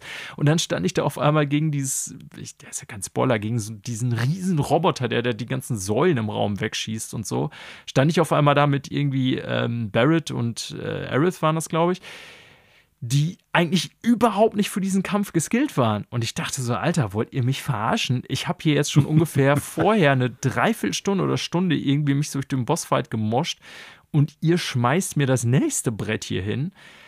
Also, oh, also so cool ich die Präsentation, also grafisch ist das Ende mega opulent und ja, super eindrucksvoll. Da geht's so, richtig ne? das ab. ist ultra ja. krass, was da auf dem Bildschirm gebrannt wird. Also da will ich gar nichts dran kritisieren. Äh, Im Gegenteil, das ist wirklich ein Klimax so am Ende nochmal. Aber äh, also diese Aneinanderreihung von Sequenzen, die ja, ewig und lang noch gehen. einer und noch einer und noch genau, einer. und auf die ich mich nicht vorbereiten oh. kann, das war tatsächlich am Ende echt frustrierend. Und ähm, ja, da gebe ich dir recht. Das ist so, finde ich, in Kombination dessen, was ich zuerst gesagt habe, der größte Schwachpunkt des Spiels. Und ich hoffe sehr, mhm. dass sie das bei Rebirth anpassen. Ich weiß es nicht. Ich vermute es eher nicht, weil das ja so ein bisschen so ein äh, JRPG-Standard an bestimmten Punkten ist. Ne? Ähm, ja. Ich weiß jetzt gar nicht, ist ja auch schon ein bisschen länger her, dass ich es gespielt habe. Es gibt ja so Videospieldesign, das aufeinander aufbaut. Ne? Also Nintendo macht das ja super gerne, gerade bei Plattformern. Die Super Mario Bros. Serie ist dafür natürlich äh, berühmt. Ähm, dass die im Prinzip innerhalb eines Levels dir eine Aufgabe stellen, die dann halt immer ausführlicher gebraucht wird, wo du immer, ich sag mal, deine eigenen Fähigkeiten dann immer stärker darauf anpassen musst und so. Es fängt mit einem einfachen Sprung an, dann kommt ein Doppelsprung und so weiter und so fort. Und ich weiß gar nicht, wie das jetzt bei Final Fantasy damals war. Wir hatten ja letzte Woche auch schon drüber gesprochen, ich gebe dir da auch grundsätzlich recht, ob ich sag mal, die, die Reise zum Boss hin, also die, das Areal, wo du dann halt durchläufst, bis du beim Boss bist und dann halt gegen Trash-Mobs und so kleinere Bosse und so kämpfst, ob das auch schon da so drauf aufbaut, dass du ungefähr dadurch erahnen könntest, was brauchst du für den Boss, das weiß ich jetzt gerade gar nicht mehr. Ne? Also, also wenn das ja, wäre ja eine Möglichkeit. Gerafft, aber ja. Ja, ja, dann, dann war es zu kryptisch oder es war halt nicht, äh, es wurde halt nicht deutlich, irgendwie, was ja das gleiche eigentlich dann ist. Aber äh, so könnte man das natürlich umgehen, ohne im Prinzip dann halt sagen zu müssen, du kannst jederzeit alles irgendwie ändern, jede, jede Ausrüstung und so weiter und so fort. Weil das ist ja schon auch bei vielen JRPGs so. Und das Problem hast du auch bei sowas wie zum Beispiel Baldur's Gate 3. Ne? Ah, da hast du auch krass. die Situation, dass du ja. in den Kampf kommst und wenn du das erste Mal gegen so einen Gegner kämpfst oder so, dann kannst du natürlich dir auch angucken, welche Stats hat der, wie sind die einzelnen Werte, welche, ähm, welche Saving Throws hat der, auf welchen Fähigkeiten und so weiter und so fort. Das heißt, wenn ich jetzt diesen Zauber gegen den anwende, dann hat er eine hohe Chance, dass der widerstandsfähig dagegen ist, bla bla bla. Ähm, du hast natürlich sehr viel mehr Möglichkeiten, aber auch da, wenn du halt bei, deinen, bei deiner Ausrüstung oder bei deinen Zaubernden äh, die falschen Zaubersprüche jetzt dann irgendwie vorm Schlafengehen ausgewählt hast, dann hast du halt nur den Pool an Zaubersprüchen. Das heißt, du müsstest vorher dann neu laden vor dem Kampf, eben die neuen Zaubersprüche auswählen, einmal pennen im Camp und dann könntest du das erst machen und neu ausrüsten, so, ne? Ja. Ähm, das ist halt, ja, ist halt so die Frage.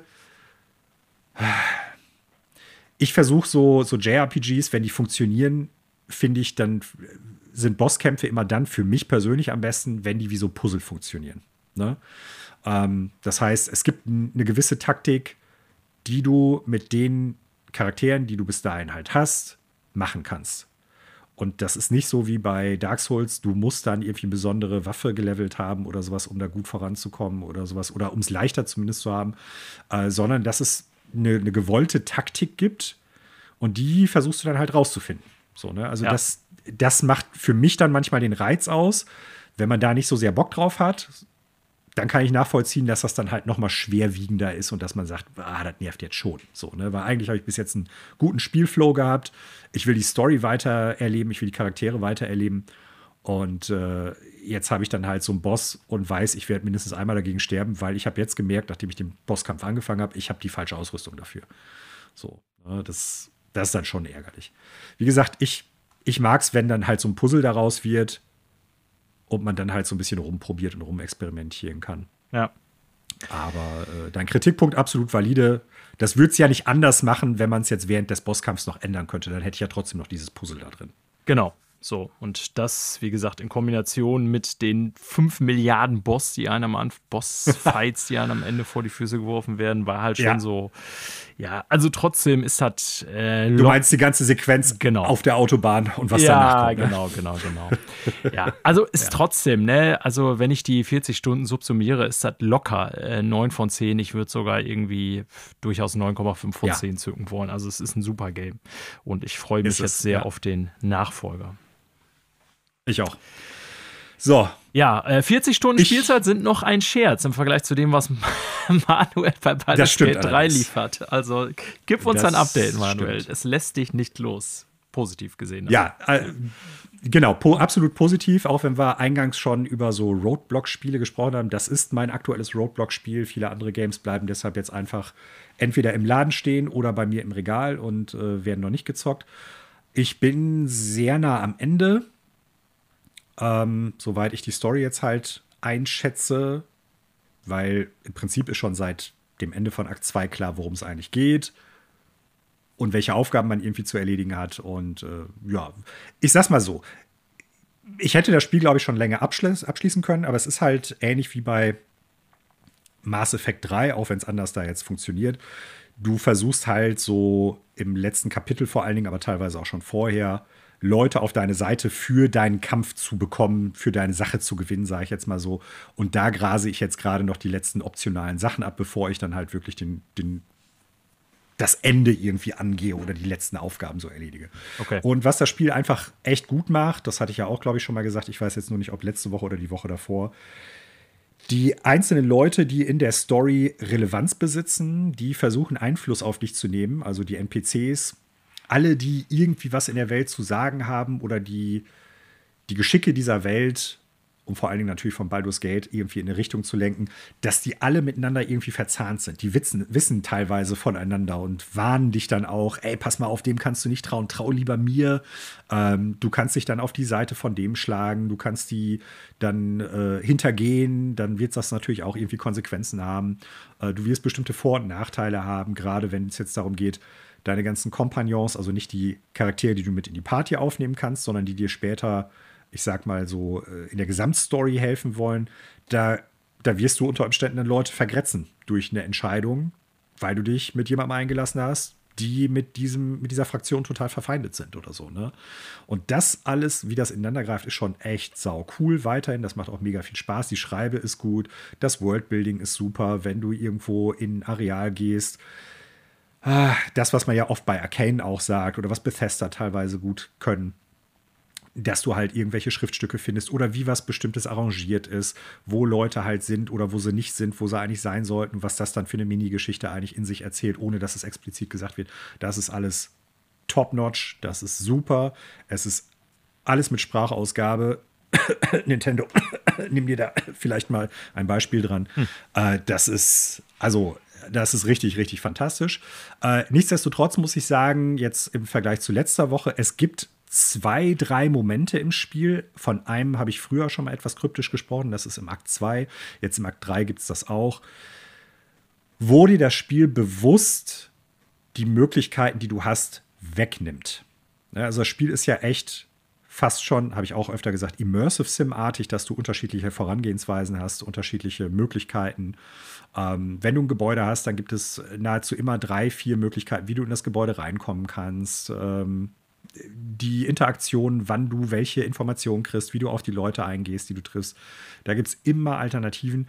Und es gibt eine Situation, wo es auch um einen NPC-Charakter, den du für die Party kriegen kannst, geht, wo ich an, eine, an ein Story-Segment gekommen bin, wo mir klar war, okay, das kann so jetzt nicht funktionieren, weil ich vorher eine andere Sequenz hatte. Das heißt, ich wusste, dieser und jener Charakter kann da so nicht reagieren, wie er da jetzt reagieren äh, sollte. Ja.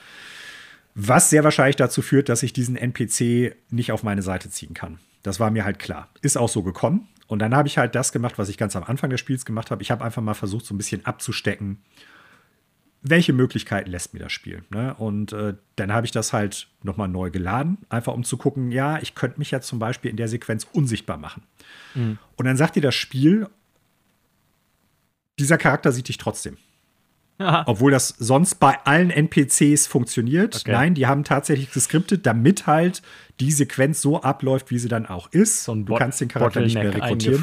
Ja. Genau, die haben da halt einen Trichter eingeführt. Es kann nur diese eine Möglichkeit geben, weil du vorher die Welt beziehungsweise die, die Aufgaben, die du gemacht hast, haben dazu geführt, dass es nur laut Schreibenden diese eine Möglichkeit gibt.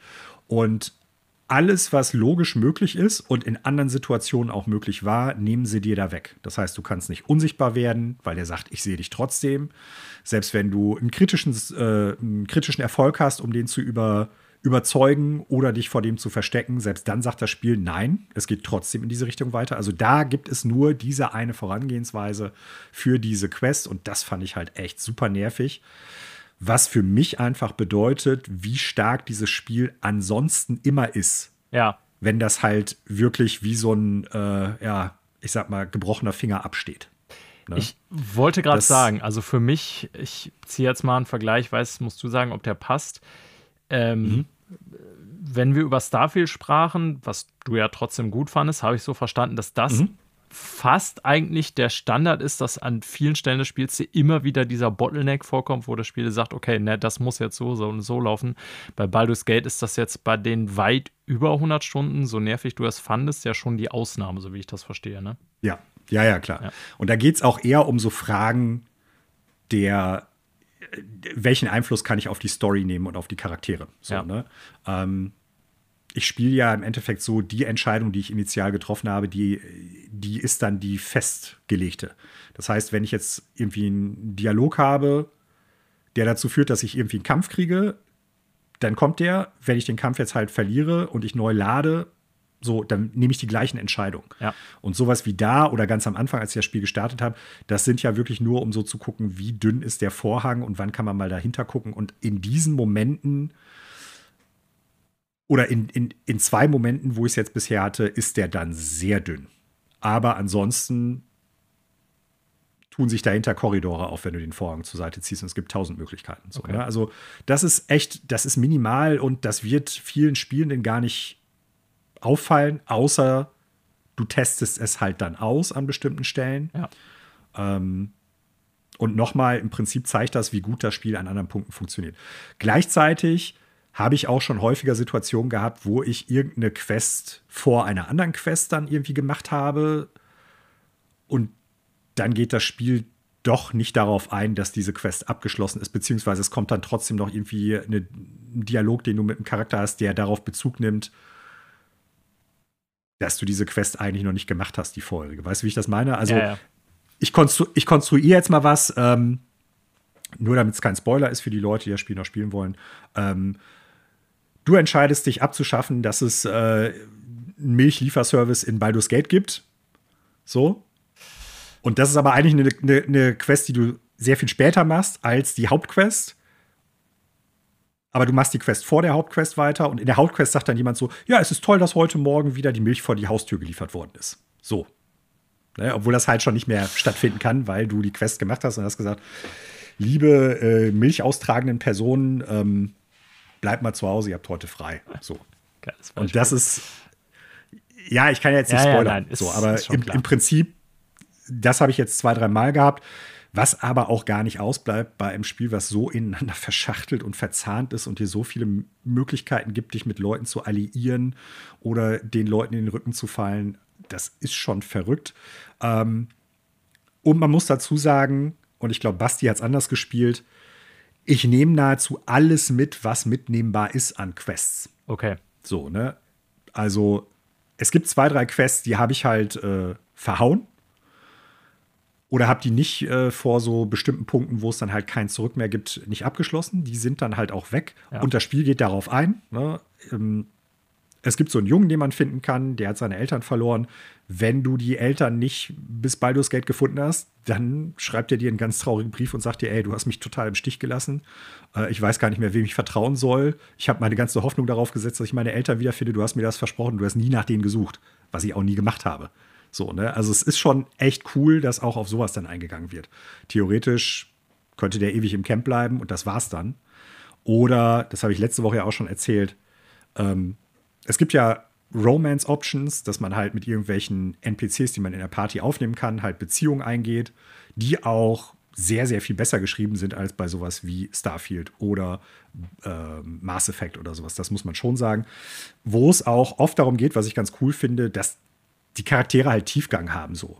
Ne? Und dass die darauf eingehen, warum äh, das jetzt für die eine wichtige Sequenz gerade war oder nicht. Also das hat schon Tiefgang, aber wenn du das halt nicht verfolgst und einfach nur so deine RPG-Sachen da abarbeitest, deine Quests oder irgendwie die Hauptstory verfolgst, dann gibt es einen Charakter im Camp, wenn du den dann irgendwann mal ansprichst, der sagt dir, ich bin ein bisschen verwundert so. Ich habe immer gedacht, Leute, die auf dieser, äh, in dieser Welt leben, dass die eigentlich immer dazu geneigt sind, äh, eine Beziehung mit Leuten anzufangen, so, oder dass die das halt irgendwie wollen. Und äh, hast du denn noch niemanden gefunden, so, wo ich dann dachte, die haben selbst im Prinzip die Option, dass du dieses Spielelement gar nicht nutzt, mit reingenommen und das halt in einen Charakterpunkt umgesetzt. Ja. Also, das ist. Ich habe es früher schon mal gesagt, das Flowchart für die Entscheidungen und die Reaktionen, die die Welt auf deine Entscheidung hat, äh, darstellt. Das muss gigantisch gewesen sein. Das ist echt verrückt. Ne? Also, if, then, bla bla, das ist, es ist, es ist crazy. Es ist richtig crazy. Ähm, saugutes Spiel. Ähm, und ich muss ganz ehrlich sagen, ich habe es jetzt noch nicht durch. Hätte ich es letztes Jahr gespielt, wäre es auf Platz 1 meiner oh, krass. Top-Spieleliste gewesen. Schon mal ganz Festlegung. Klar. Das ist eine ganz klare Festlegung. Ähm, ich bin gespannt, wie viele Wochen es dich jetzt noch festhält. Also ich habe ja jetzt Urlaub. Am Ende des Urlaubs werde ich durch haben, ziemlich sicher. Okay, das ist ein äh, Argument oder eine Prognose. Ja. ja. Kommen wir mal zurück zu dir. Und dann haben wir nämlich äh, noch ein kurzes, eine kurze Auslassung von Connor. Ja. Ja, äh, ich. Obwohl er nicht da ist. kann auch noch an dieser Stelle über ähm, Helldivers 2 sprechen. Das äh, Spiel des Moments, kann man, glaube ich, sagen. Irgendwie ähm, schon, ja. Ja, weil, also ist ganz gut, dass jetzt seit äh, der Aufnahme noch eine Woche vergangen ist. Letzte Woche hatte ich ja wirklich ganz frühe Eindrücke geliefert, weil ich erst ein paar Games gemacht hatte. Ähm, mhm. Ja, und mittlerweile ähm, ist Helldivers 2 wirklich, ja, wie soll man sagen, also ein Phänomen geworden. Also es äh, führt die Steam-Sales-Liste nach wie vor an, soweit ich weiß. Es ist das äh, erfolgreichste äh, PC-Game, was PlayStation bisher rausgebracht hat. Ähm, mhm. Jetzt kann man sagen, ist auch das erste, was Day-to-Date eben zur PlayStation-Version rausgebracht wurde, weil sonst war es ja oft so, dass PC-Spiele von PlayStation teilweise mit langer Verzögerung nachher Später. kamen. Ne? Mhm. Ähm, und es ist ja auch ein Spiel, was ja ein Live-Service-Game von PlayStation darstellt. Und äh, Stand jetzt kann man sagen, das Spiel ist erfolgreicher, äh, auch was die Spielerzahlen angeht, als es vertragen kann, weil dazu komme ich gleich noch. es äh. ist nämlich echt im Moment teilweise schwierig, das Game überhaupt spielen zu können, weil es permanent oh, am Serverlimit ist. Ähm, ja. ja. also Helldivers 2, ähm, Nachfolger logischerweise des ja, Original Helldivers was. Ja, das Spiel leidet unter Erfolg. Ja, tatsächlich, muss man so sagen. Ähm, was 2015 rausgekommen ist, damals nur für PlayStation. Nee, stimmt gar mhm. nicht. Da gab es auch eine PC-Version, aber ich glaube, die kam später oder so. Ich bin mir nicht mehr sicher. Auf jeden Fall. Äh, okay. Ja, PlayStation 2015 rausgekommen, PC müsste ich jetzt nachgucken. Ähm, der große Unterschied zu Helldivers 1 ist eben die Perspektive, weil viel von dem Spielprinzip ist im Kern gleich geblieben, bloß dass es eben nicht mehr Top-Down ist, sondern eben ein richtiger Third-Person-Shooter. Und ich kann jetzt eine Woche später, ähm, ja, letzte Woche waren es ja wie gesagt Ersteindrücke, sagen, dass es wirklich ein super geiles Game ist. Also Arrowhead hat da hm. was geschafft, was ich so nicht für möglich gehalten habe das Spiel wird nichts für Singleplayer-Game alleine sein, obwohl ich durchaus argumentieren würde, man kann da auch als Alleinspieler Spaß mit haben, aber es hat keine relevante Story. Äh, es gibt nichts, was du irgendwie, ja, sozusagen da an großartiger Progression alleine spielen könntest oder so. Das ist halt schon ein Multiplayer-Spiel, das muss man sagen. Ne? Und die Prämisse ist eigentlich die gleiche wie beim ersten Teil. Äh, du fliegst zu viert im Zweifelsfall, also maximal zu viert, auf dem Planeten als Einheit und ballerst dich dann da äh, durch eine Horde von entweder Insekten, also Bugs oder Roboter-Automatons und ähm, erledigst dann gewisse Ziele innerhalb der Mission. Also es gibt schon unterschiedliche Missionsziele von irgendwie hier befreie äh, so und so viele Wissenschaftler oder so, führe die in ein Schiff über, keine Ahnung, mache die Rakete hier startklar, dass sie dann auch starten und irgendwie landen kann. Ähm, über was weiß ich was, irgendwie zerstöre die Basis von denen da und dann noch drei andere da.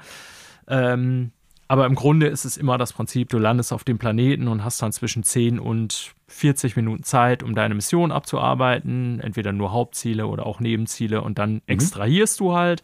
Also sprich, musst, äh, ja, hat auch Teile eines Extraction Games noch und du musst dann halt das Shuttle rufen, dann die Zeit, bis der Shuttle da ist, überleben und dann eben da mit möglichst vielen Soldaten extrahieren. Daran hat sich also eigentlich gar nicht so viel geändert im Vergleich zum ersten und auch gleich geblieben ist, dass das so, ja, tatsächlich so Community, Live-Service-Elemente hat. Also es gibt immer so ein übergeordnetes Community-Ziel, zum Beispiel befreie Planeten XY und die wird dann, wenn du die Mission auswählst oder auf der Karte dich befindest, immer auch angezeigt, so und so viele Leute spielen gerade, der Planet ist zu so und so viel Prozent befreit, ähm, so und so viele Helder, was sind gerade im Einsatz und gestorben und was weiß ich was, alle solche Späßchen. Das hat aber eigentlich alles auch Teil 1 schon. Und äh, eine ganz wichtige Mechanik ist auch bei äh, Helder was 1 und auch bei 2, Friendly Fire is always on. Also es gibt kein Unterschied zwischen Freund und Feind. Und das gilt sowohl für die eigene Hand- oder äh, Gewehrwaffe, die du bedienst, als auch für alles andere, was du da irgendwie auf die Karte packst. Und davon lebt Helda was natürlich, dass man sogenannte Strata-Gems genau nutzen kann. Das ist alles von irgendwie Airstrike über einen Laser aus dem Orbit und ähm, pff, keine Ahnung, was kann man da noch alles rufen? Geschütze, die man irgendwie ruft, die knallen dann auch alle eben von diesen Schiffen runter. Und das ist wirklich erstens deswegen saugeil, weil du wirklich ja so den Beam immer auch von anderen Schiffen siehst. Also du rufst selber so ein Ding und klar, das knallt dann irgendwie vor dir runter und wird von oben so ein Schiff geschossen, aber du siehst in der Skybox, so im Orbit, auch immer alle möglichen Schiffe rumfliegen. Und äh, soweit ich das irgendwie erfahren habe oder gesehen habe, ist es tatsächlich so, dass die Beams, die da von den Schiffen runtergeleitet werden, also dass sie sich so viel Mühe gegeben haben, das so zu implementieren, dass das auch reale Spieler sind, die irgendwie zu dem Zeitpunkt tatsächlich ein Stratagem rufen. Das heißt nicht, dass die alle du auf der Welt die treffen kannst. Du hast immer eine sehr begrenzte Map eigentlich, die relativ ja zwischen mittelgroß und klein ist, sage ich jetzt mal. Ähm, aber die haben es halt so implementiert, dass irgendwie das Spielen anderer Spieler zumindest in dieser Form auch immer sichtbar ist, dass sich andere auf dem Planeten befinden, sozusagen. Also es hat schon hm, sehr viele okay. Online-Live-Service-Komponenten, will ich damit sagen. Und das Game an sich, das Gameplay, muss man sagen, finde ich in Third Person mega geil. Es ist tatsächlich ein richtig patenter Third-Person-Shooter. Es macht sau viel Spaß. Und diese Kombination aus, dass man einfach so in so einem Starship Trooper Setting irgendwie ähm, von der Präsentation her ist das ja so, ja, wir bringen Freiheit, wir bringen Frieden. Ne? Das ist ja total Starship Troopers vom Setting so. Ähm, das funktioniert einfach, diese leicht sarkastische, zynische Art und Weise irgendwie. Und das Gameplay an sich verbunden damit ist halt einfach rock solid. Also die haben wirklich noch mal ein bisschen gefeilt und der Perspektivenwechsel hat natürlich da auch viel Änderung gebracht. Und ähm, das macht einfach mega Fun, muss ich sagen. Die unterschiedlichen Waffen mhm. zu ballern, ähm, dass du so irgendwie so eine, ja, dich in Deckung schmeißen kannst. Also dann irgendwie, wenn Beschuss auf dich zukommt, so wie bei Metal Gear 5 so ungefähr die Mechanik, dass du dann so äh, prone gehen kannst, aber das auch so quasi in dynamisch machst und dich dann irgendwie noch vielleicht vor dem Säureschuss erwehrst und dann vom Boden aus irgendwie das Insekt dicht ballerst und einen Airstrike rufst, dass das drei Sekunden später irgendwie niedermacht und so. Ähm, das ist mega geil. Also man muss echt sagen, da ist hm. den, also ich kann verstehen, warum das so viele Spieler spielen wollen im Moment. Und mhm. ich weiß nicht, wie lange Beine das haben wird und wie lange die das Game mit Content beliefern können oder ob das dann irgendwann langweilig wird oder keine Ahnung. Aber dieses Moment-to-Moment-Gameplay, dieser kurze Adrenalin oder auch Endorphin-Rush, wenn du da irgendwie auf so einem Planeten bist und gegen diese Heerscharen von anderen Gegnern werden musst. Das ist einfach saugeil. Also die haben wirklich da ein Spielprinzip geschaffen, was ähm, mega hart huckt. Ne? Und wie gesagt, ob das dann mhm. nach fünf, sechs Wochen langweilig wird, das kann ich euch allen noch nicht sagen. Aber ich kann verstehen, warum es im Moment Talk of Town ist, das Spiel, und warum die Server jeden Abend am Limit sind und man immer irgendwie in der Warteschlange verbringen muss, weil es auch auf PC einfach viel mehr Leute spielen wollen, als es möglich ist. Die haben selber mit dem Ansturm offenbar nicht gerechnet. Und das ist eigentlich mein größter Kritikpunkt.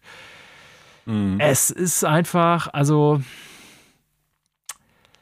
Also ich meine, klar, ich muss das ganz klar als Kritikpunkt benennen. Ich kann nicht anders als zu sagen, ey, wenn so ein Spiel rauskommt und es hat Live-Service-Komponenten und du musst irgendwie online irgendwie spielen können, muss das auch funktionieren. Das ist halt Grundvoraussetzung. Ich gebe denen zwar den Punkt, und das habe ich jetzt irgendwie auch schon mehrfach gelesen, dass die von dem Erfolg total überwältigt waren und jetzt jeden Tag irgendwie versuchen, noch mehr Serverkapazitäten bereitzustellen und jetzt, wie gesagt, schon die Lösung genommen haben, dass sie sagen, ey, wir lassen nur so und so viele Leute überhaupt ins Spiel, damit es für alle anderen stabil läuft. Na, es ist frustrierend, ja, und deswegen muss ich das als Kritikpunkt nennen ich glaube denen dennoch, dass es vielleicht so nicht ganz abzusehen war, weil Helldivers 1 war bei uns zum Beispiel im Clan damals eine gewisse Zeit lang auch durchaus beliebt, aber das war nie so das mhm. Mega-Ding wie jetzt das gerade, dass irgendwie die Steam-Charts stürmt und irgendwie auf Twitch ein großes Ding ist und so weiter. Und ich glaube, die sind gerade, äh, oder ist auch überall zu lesen, sagen sie auch in offiziellen Statements, vom Erfolg des Spiels überfordert. Und das merkt man mhm. leider technisch doch deutlich. Das ist so mein größter Kritikpunkt. Ja, hoffentlich werden sie es ausbügeln können. Ähm, ich habe noch eine kurze Frage ja. zu der generellen Struktur. Also Multiplayer, ich glaube, so, so Squad-based so ein bisschen, ne? Mit wie vielen Leuten spielt man? Maximal vier, vier in einem Team, genau. Vier, ja. okay. Und äh, musst du aber nicht. Du kannst auch so allein auf dem Planeten landen. Ne? Davon ja, ja, keine Ahnung. Aber genau. Maximum auf vier. Ich, ja.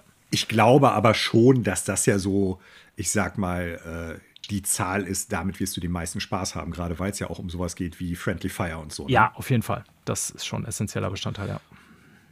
Und äh, spielt man dann, ich sag mal, so Missionen nacheinander oder wie funktioniert das? Also, wie, wie muss man sich das vorstellen? Weil ich sag mal so, für mich wird das Spiel sehr wahrscheinlich nicht in Frage kommen, aber ich könnte mir vorstellen, dass einige Zuhörende vielleicht doch noch interessiert, wie läuft das tatsächlich jetzt genau ab. So, das grundsätzliche Gameplay, hast du ja geschildert, ist klar, aber spielt man so, ich sag mal, so eine Art Kampagne ab mit einigen, äh, mit einzelnen Missionen, die nacheinander kommen? Oder ist das eher wie beim Monster Hunter, dass du halt Missionen immer wieder machst und dann so Loot Drops hast? Oder wie muss man sich das vorstellen? Eher Richtung Monster Hunter. Also es hast, du hast keine mhm. lineare Progression. Äh, es gibt halt immer so ein wöchentliches Ziel, sogenanntes. Ähm, das heißt, ja, ich sag mal, letzte Woche war es irgendwie, ich glaube, ein Teil des Sonnensystems, so, das sind dann irgendwie, keine Ahnung, fünf Planeten oder so gewesen, von diesen äh, Bugs zu befreien. Und das ist halt ein Community-Effort gewesen, so. Und das heißt, da müssen dann irgendwie, du siehst dann auch immer am Ende jeder einzelne Mission so und so viel äh, Prozent oder so viel, so und so viel Anteil hast du daran gehabt, dass dieser Planet jetzt eventuell befreit wird. So mhm. und Du wählst dann im Grunde, also du hast eine große Karte vom Sonnensystem und in diesem Sonnensystem hast du noch einzelne Sektoren mit Planeten, also ist fiktiv natürlich alles. Und dann kannst du da eben Sachen anwählen und Planeten anwählen. Und diese Planeten haben alle eine unterschiedliche Umgebung. Das ist, äh, soweit ich weiß, zufallsgeneriert im Grunde, also aus ja, so, keine Ahnung, wie bei No Man's Sky oder so. Genau, aus oh, okay. Versatzstücken mhm. zusammengesetzt. Also bin ich mir nicht ganz sicher, wie die Technik dahinter funktioniert, muss ich ganz klar sagen. Also du weißt nur, mhm. wenn du auf einen ganz bestimmten Planeten fliegst, sieht der ungefähr so und so aus. Das ist entweder ein Wüstenplanet mhm. oder ein, keine Ahnung, leicht bewachsener oder ein Dschungelplanet oder was auch immer. Aber die Karte, die, das Gelände, auf dem du dann landest, der begrenzte Ausschnitt, den du dann bespielen kannst, dessen Struktur ist halt mehr oder weniger zufällig zusammengesetzt. So verstehe ich das. Und äh, du wählst okay. halt von dieser Planetenoberfläche tatsächlich immer einzelne ähm, Operationen oder Missionen aus. Und Operationen sind dann je nach Schwierigkeitsgrad immer so ähm, zwei- oder dreistufig. Das heißt, du fängst in der ersten Mission an, hast vielleicht zehn Minuten Zeit, das und das zu machen. Zweite Mission 40 Minuten Zeit, um das zu machen. Und letzte Mission 20 Minuten, um das zu machen. So. Aber mhm. du wählst im Grunde beliebig aus der Karte aus. Ähm, kannst auch frei auswählen, ob du jetzt gegen Insekten oder Automatons oder was auch immer kämpfst, ist egal. Also im Moment gibt es nur diese zwei Fraktionen, klang jetzt nach mehr, aber es gibt im Moment nur diese zwei.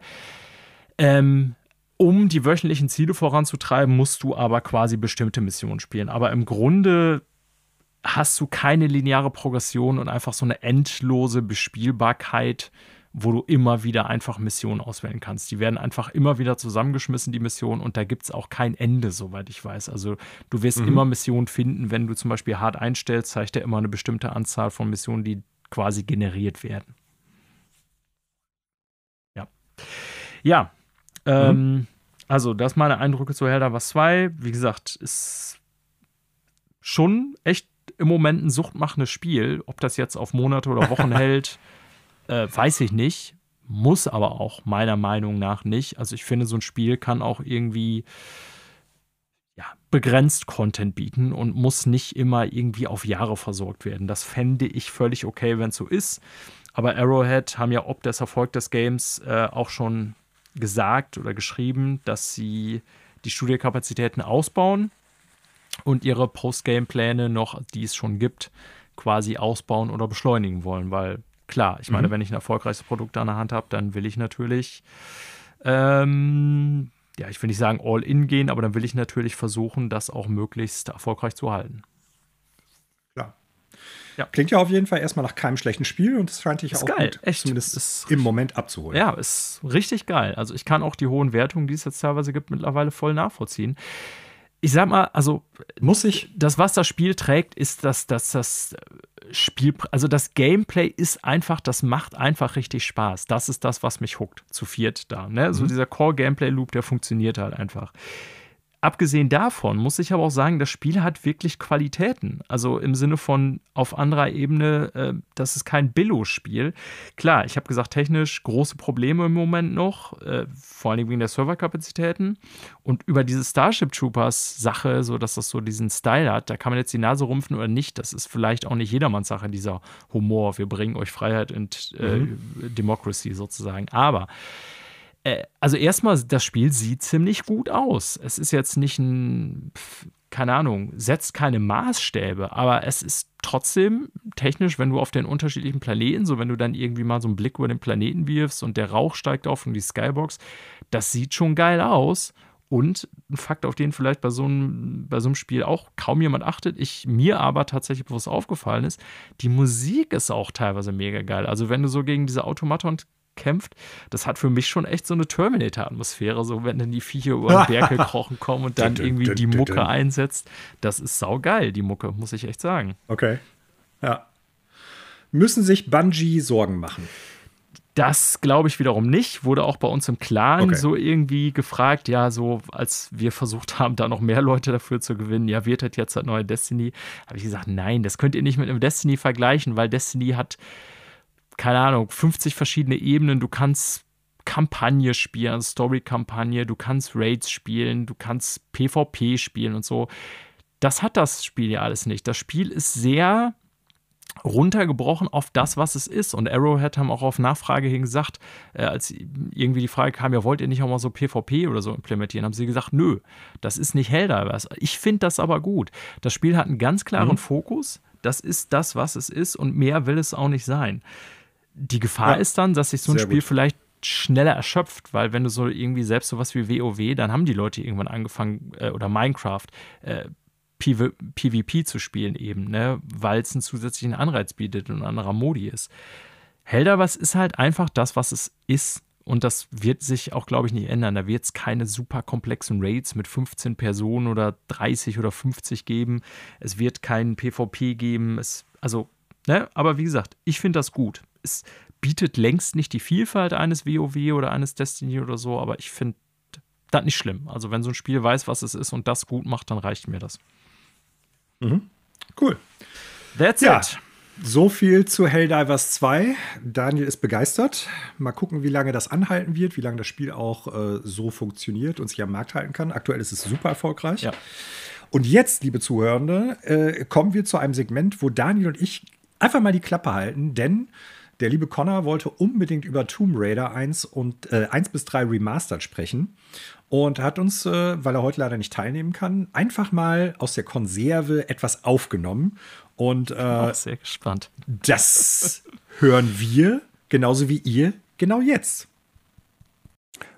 Oh nein, was ist passiert? Sind dunkle Wolken aufgezogen über Gaming Podcast Deutschland und die Freunde fürs Extraleben haben sich zerstritten? Ihr werdet euch bestimmt fragen, wo war die Pressekonferenz, wo irgendwer aufgesprungen ist und hat die anderen beiden angebrüllt, wenn wir echte Freunde wären, Ricky, würdest du so eine Scheiße nicht abziehen?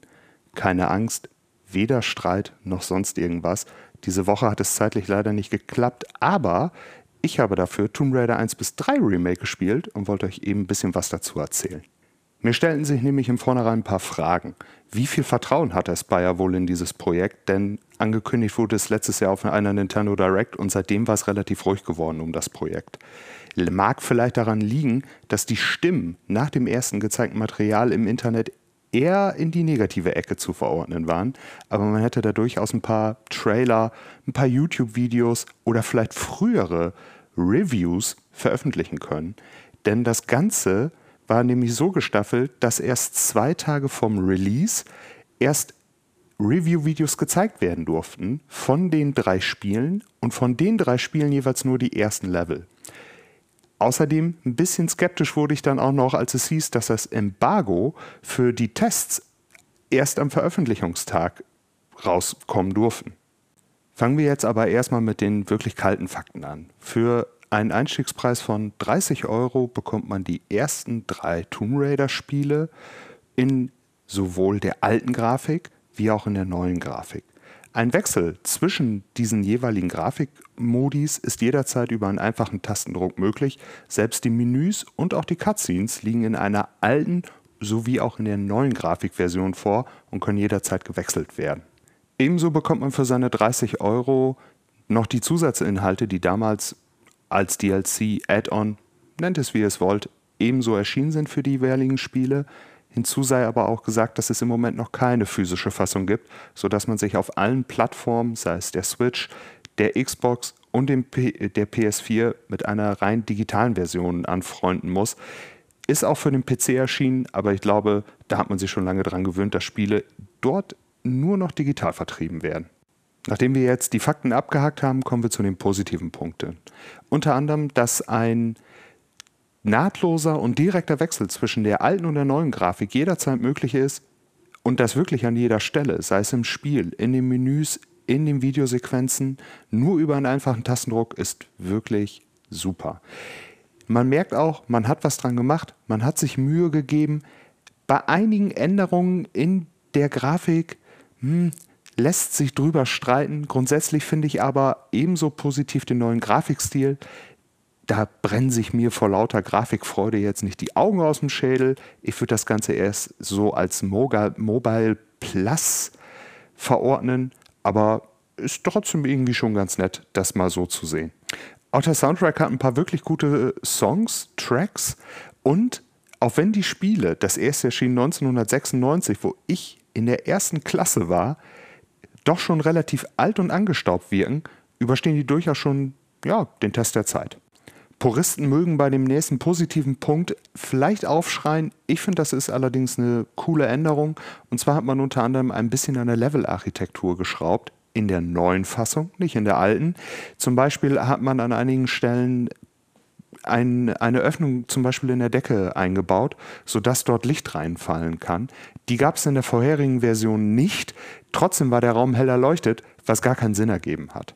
Nun aber genug des Lobes, kommen wir mal zu den negativen Punkten. Auch wenn die neue Steuerung eigentlich ganz cool ist, merkt man an, dass dort ich würde nicht sagen wenig Liebe, aber relativ wenig Aufwand reingesteckt worden ist, denn die neue Kamera kommt nicht wirklich mit der alten Levelstruktur zurecht.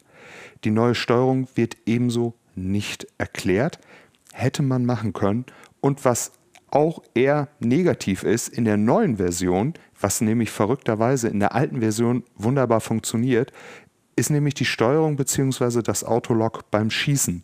Das ist manchmal echt wirklich eine Glückssache, ob man dort was trifft oder er getroffen wird. In die Kategorie verpasste Chance ordne ich zum Beispiel ein, dass man es versäumt hat, die damals dem Spiel beiliegenden Guidebooks, Artbooks oder auch Erklärungsbücher einzuscannen und beizulegen. Das sorgt nämlich dafür, dass, wie schon gesagt, die Steuerung zu einem, zu einem nicht erklärt wird, aber zum Beispiel im dritten Teil gar nicht erklärt wird, wofür zum Beispiel diese blauen Kristalle da sind. In den Zeiten vom Internet von heute allerdings auch kein Problem, das herauszufinden. Trotzdem wäre es noch eine nette Dreingabe gegeben, die man, denke ich mal, ohne wenig Aufwand hätte noch mit implementieren können. Abschließend kann ich aber sagen, dass ich denke, dass man für seine 30 Euro hier durchaus ein gutes Paket bekommt. Paar coole Anpassungen, ein paar coole Steuerungselemente. Man muss mal gucken, kommt man mit den neuen zurecht. Ansonsten kann man jederzeit auch wieder zu den alten zurückkehren. Ich glaube, hier kriegt man durchaus für sein Geld ein bisschen was geboten. Wie schon gesagt, 30 Euro, drei Spiele plus Zusatzinhalt. Und da ich weiß, dass die anderen beiden Freunde von Zahlen sind, würde ich sagen, eine 7 von 10 kann man dem Ganzen durchaus schon mal geben. Das war es dann auch schon von meiner Seite. Das war jetzt vielleicht nicht so lang, wie es von den anderen beiden gewohnt seid, aber ich glaube, die haben schon auch diese Woche mal wieder eine Menge Nachrichten und ausgegraben, eine Menge Spiele gespielt. Von daher nur ein kurzer Einwurf von meiner Seite.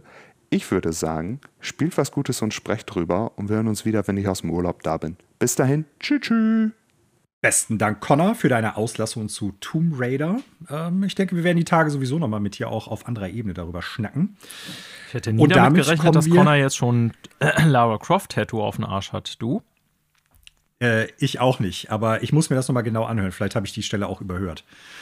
So, äh, wir kommen zu den Neuigkeiten aus der Videospielbranche und wir fangen mal mit dem großen Ding der Stunde, sage ich mal so ein bisschen an. Nämlich äh, Neuigkeiten zu Microsoft Xbox. Da gab es in den vergangenen Wochen immer mal wieder Gerüchte, bestimmte Xbox First-Party-Titel kommen eventuell auf andere Konsolen. Ähm, welche das sein würden, da gab es dann ein paar Strittigkeiten zu. In der vergangenen Woche hatten wir schon kurz gesagt, ja, es gibt so Hinweise bei Hi-Fi Rush, dass das wohl ziemlich deutlich das sein könnte, ja oder nein. Und egal, ob das jetzt von, von vornherein geplant war oder ob das jetzt als Reaktion auf die ganzen Gerüchte gewesen ist, Xbox, Microsoft hat in der vergangenen Woche dann angekündigt, einen offiziellen Podcast mit ähm, Phil Spencer, Sarah Bond und Matt Booty zu machen in dem die drei darüber sprechen, wie es jetzt generell weitergeht mit Xbox. Ähm, der Podcast ist dann auch vergangenen Donnerstag gelaufen. Du hattest den, glaube ich, nicht geguckt, sondern dir nur so das Transkript davon durchgelesen. Nee, ich habe ihn jetzt hab, äh, auch gehört, also Podcast, nicht Videoversion, bis auf die letzten mhm. fünf Minuten, glaube ich, aber so den wichtigen Teil habe ich äh, gehört. Ja. Ja. Äh, ich habe es nicht live gucken können, sondern im Prinzip an dem Abend, an dem Donnerstagabend nachgehol nachgeholt. Ich habe es mir angeguckt. Und ähm, ja, lassen wir erstmal die Katze aus dem Sack. Es stimmt, es wird First-Party-Titel geben, die auf andere Konsolen wandern, in dem Fall PlayStation und Switch. Ähm, und es geht um Sea of Thieves, Grounded, Hi-Fi Rush und Pentiment alles Spiele, die irgendwie in der Gerüchteküche schon vorher diskutiert worden sind. Also, wobei, die, die, die ja nicht offiziell bestätigt wurden, falls ich da mal direkt eingrätschen darf, ne? Äh, Im Podcast nicht, aber hattest du nicht geschrieben, dass die danach nein, nein, nein. bestätigt worden sind? Äh, sorry, das war äh, von The Verge, aber es ist keine offizielle Microsoft-Info, ähm, weil Phil Spencer hat ja gesagt, das überlässt er den Studios, weil die da was für vorbereitet hätten. Er hat nur von vier Spielen ja. gesprochen. Sorry, da habe ich dann jetzt vielleicht dir was Falsches vorher erzählt, aber die haben es offiziell ja. so noch nicht bekannt gegeben, dass es die vier Spiele sind. Ja. Ähm, okay, dann ist es weiterhin gerüchtetechnisch so. Daniel hatte ursprünglich gesagt, das sind die vier Spiele. Gut, sind sie halt nicht. Ähm, ich gehe in dem Podcast selber. Aus. Ja, wobei ich hatte ja, ich hatte ja damals, als wir, was heißt damals, ist ja erst ein paar Tage her, als wir dazu geschrieben hatten äh, über, über eine, ähm, ich sag mal, direkte Nachrichten, hatte ich ja ein paar andere Titel irgendwie im Kopf, weil schon Tenor irgendwie gewesen ist im Podcast, dass es sich eigentlich um ältere Titel handeln würde. Und äh, Hi-Fi Rush, auch wenn es jetzt schon ein Jahr, über ein Jahr raus ist, hatte ich noch als zu neues Spiel irgendwie da drin. Ne? Es war die Rede davon, dass es auf jeden Fall zwei Games as Service Games sind. Mhm. Und da gucken wir uns halt an, was Microsoft da aktuell hat, was eventuell auch auf andere Plattformen wie zum Beispiel die Switch passen könnte. Und dann haben wir sowas wie Sea of Thieves und Grounded, wo ich denke, das sind wohl durchaus passende Spiele. Ähm, Pentiment ist ein Spiel, was du überall drauf laufen lassen können dürftest, auch wenn ich das echt gut fand, aber das ist ja technisch jetzt nichts irgendwie, was äh, super anspruchsvoll ist. Das dürfte auch auf der Switch laufen. Ähm, ja, Hi-Fi Rush hatten wir letzte Woche schon drüber gesprochen, hat ja irgendwie in bestimmten, ich weiß gar nicht, in welchen Dateien das gefunden worden ist, so Hinweise, die sehr deutlich auf Switch und ja. auf PlayStation hindeuten. Zwar also nicht als Konsolenname direkt. Nee, das wird aber, so kommen, da bin ich mir sicher. Ja. ja. Also ich denke, wir sind da mehr oder weniger auf der, auf der sicheren Seite, wenn wir sagen, die, um die vier Spiele geht es, selbst wenn die jetzt äh, entgegen dem, was ich eben behauptet habe, noch nicht bestätigt worden sind. Ähm, sind erstmal die einzigen, die geplant sind, laut Phil Spencer. Und äh, gleichzeitig will er aber auch nichts ausschließen. Indiana Jones und Starfield sind es definitiv nicht, war Aussage von den dreien. Aber ausschließen, dass die theoretisch irgendwann auch mal Multiplattform gehen könnten, wollte man dann auch nicht. Also sagt niemals nie so ungefähr. Ich fand ganz interessant, was so ein bisschen der, ich will nicht sagen Stein des Anstoßes ist, aber was so die, die Idee dahinter so ist. Ne? Also wir haben ja schon seit langem gesagt, dass eigentlich Microsoft durch Streaming, durch Game Pass versuchen wird, plattformagnostisch langfristig zu werden. Und da haben sie gesagt, grundsätzlich ist das auch so eine Idee, die die haben. Aber, und das fand ich ganz interessant, Game Pass wird weiterhin Xbox und PC exklusiv bleiben. Auch das kann sich in einem Jahr oder in fünf oder in zehn Jahren ändern, das ist mir schon klar. Aber da haben ja auch die also, anderen noch ein bisschen was mitzusprechen. Also ganz ehrlich, äh, Sony wird Nintendo nicht auf PlayStation zulassen, da bin ich mir sicher. Also ich glaube, das ist keine Entscheidung, die Microsoft alleine treffen kann, so wie sie es da irgendwie dargestellt haben. Sony wird Nintendo nicht auf PlayStation äh, zulassen? Game Pass, Sony oder Nintendo werden so. Game Pass nicht auf ihren Konsolen einfach so zulassen. Das meine ich damit. Also das müsste eine, also so eins zu eins kann ich mir das nicht vorstellen. Ja, also ich sag's mal so. Wenn da irgendein Pfennigfuchser sagt, ey, das rentiert sich für uns, dann werden die das sehr wohl machen. Ne? Also im Endeffekt geht es da halt um die Frage, macht das PlayStation attraktiver, macht das PlayStation weniger attraktiv und äh, was verdienen die daran? Und wenn diese beiden Punkte im Prinzip entsprechend beantwortet werden können, dann glaube ich, wird, würde auch ein Sony oder ein Nintendo irgendwann sagen, ja, warum nicht? Ne? Ja. Ja, also, also, da kommen wir jetzt zum Spekulieren, da weichen wir auch ab von genau. dem, was Sie gesagt haben, aber ich, aus meiner Sicht wäre Sony äh, blöd, wenn sie es tun würden, weil die die äh, Series-Konsolen ja locker ausverkaufen mit der PlayStation 5, äh, also deutlich mehr verkaufen. Und warum sollen die äh, dann Microsoft quasi eine Chance bieten, mehr ihres Produktes auf ihrer eigenen Plattform anzubieten? Aber gut, ist ein anderes Thema. Der, der hat auf jeden der Fall Gedanke, gesagt, ja, der Gedanke, den ich da hätte, wäre, ja. wenn, wenn Sony sagt, ey, pass auf, Game Pass könnt ihr machen mit allen euren First-Party-Titeln. Ähm, weil ob ihr die bei uns jetzt verkauft oder euer Geld bei uns auf den Konsolen mit Game Pass macht, kann uns ja egal sein. Wir kriegen unseren Obolus dafür. Sowas wäre denkbar. Und ja. schlussendlich, und schlussendlich, äh, dann kaufen die Leute halt nur noch PlayStation und gar keine Xbox mehr. Kann uns ja recht sein. Genau. Ne, Weil dann gibt es ja, dann gibt's ja halt für, ich sag mal, Multikonsoleros mehr oder weniger keine Notwendigkeit mehr, wenn du eine PlayStation mit einem Game Pass-Abo hast, wo dann alle deren Spiele von Microsoft drauf wären. Äh, ne, keine Notwendigkeit mehr, überhaupt eine Xbox zu haben. Das stimmt. Das wäre aus Sicht von Sony so, ein guter ne? Deal. Aber also dann sind wir da vielleicht doch auf einer Linie. Also ich glaube, nur eine so angepasste Game Pass-Variante wäre möglich, weil, ich sag's mal andersrum, ähm, warum sollte Diablo 4 war ja eine Ankündigung, dass das jetzt in den Game Pass kommt, so wie Activision Blizzard Games in Zukunft natürlich auch, wie zu erwarten. Äh, warum genau. sollte Sony sowas auf seiner Konsole zulassen und stattdessen, also das würde ja bedeuten, die können Diablo 4 oder COD nicht mehr verkaufen äh, zum Fullpreis mit 30 Prozent, sondern alle würden es über Game Pass nehmen und das wäre natürlich ein dummer Deal aus Sicht von Sony. Aber klar, so äh, unter bestimmten Prämissen oder ein angepasster Game Pass wäre vielleicht möglich, ja. Ja, also wie gesagt, ausschließen will ich das nicht. Aktuell Phil Spencer äh, schließt das aus. Ne? wie gesagt, kann sich in Zukunft noch ändern.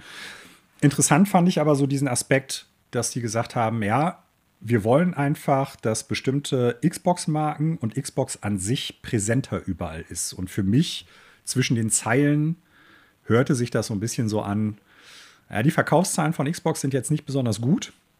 Ähm, es gibt ja keine offiziellen Verkaufszahlen, schon seit Jahren zu Xbox nicht mehr. Ähm, es ist aber relativ deutlich aus Leuten, die sich mit dem, äh, mit den Abverkäufen in größeren Ladenketten und so beschäftigen, und dass, so. genau, ja. dass die PlayStation und gerade auch die Nintendo Switch äh, die Xbox, ich sag mal, weit hinter sich gelassen haben. Und äh, dass sich da auch scheinbar nichts jetzt irgendwie dran ändert. Ne?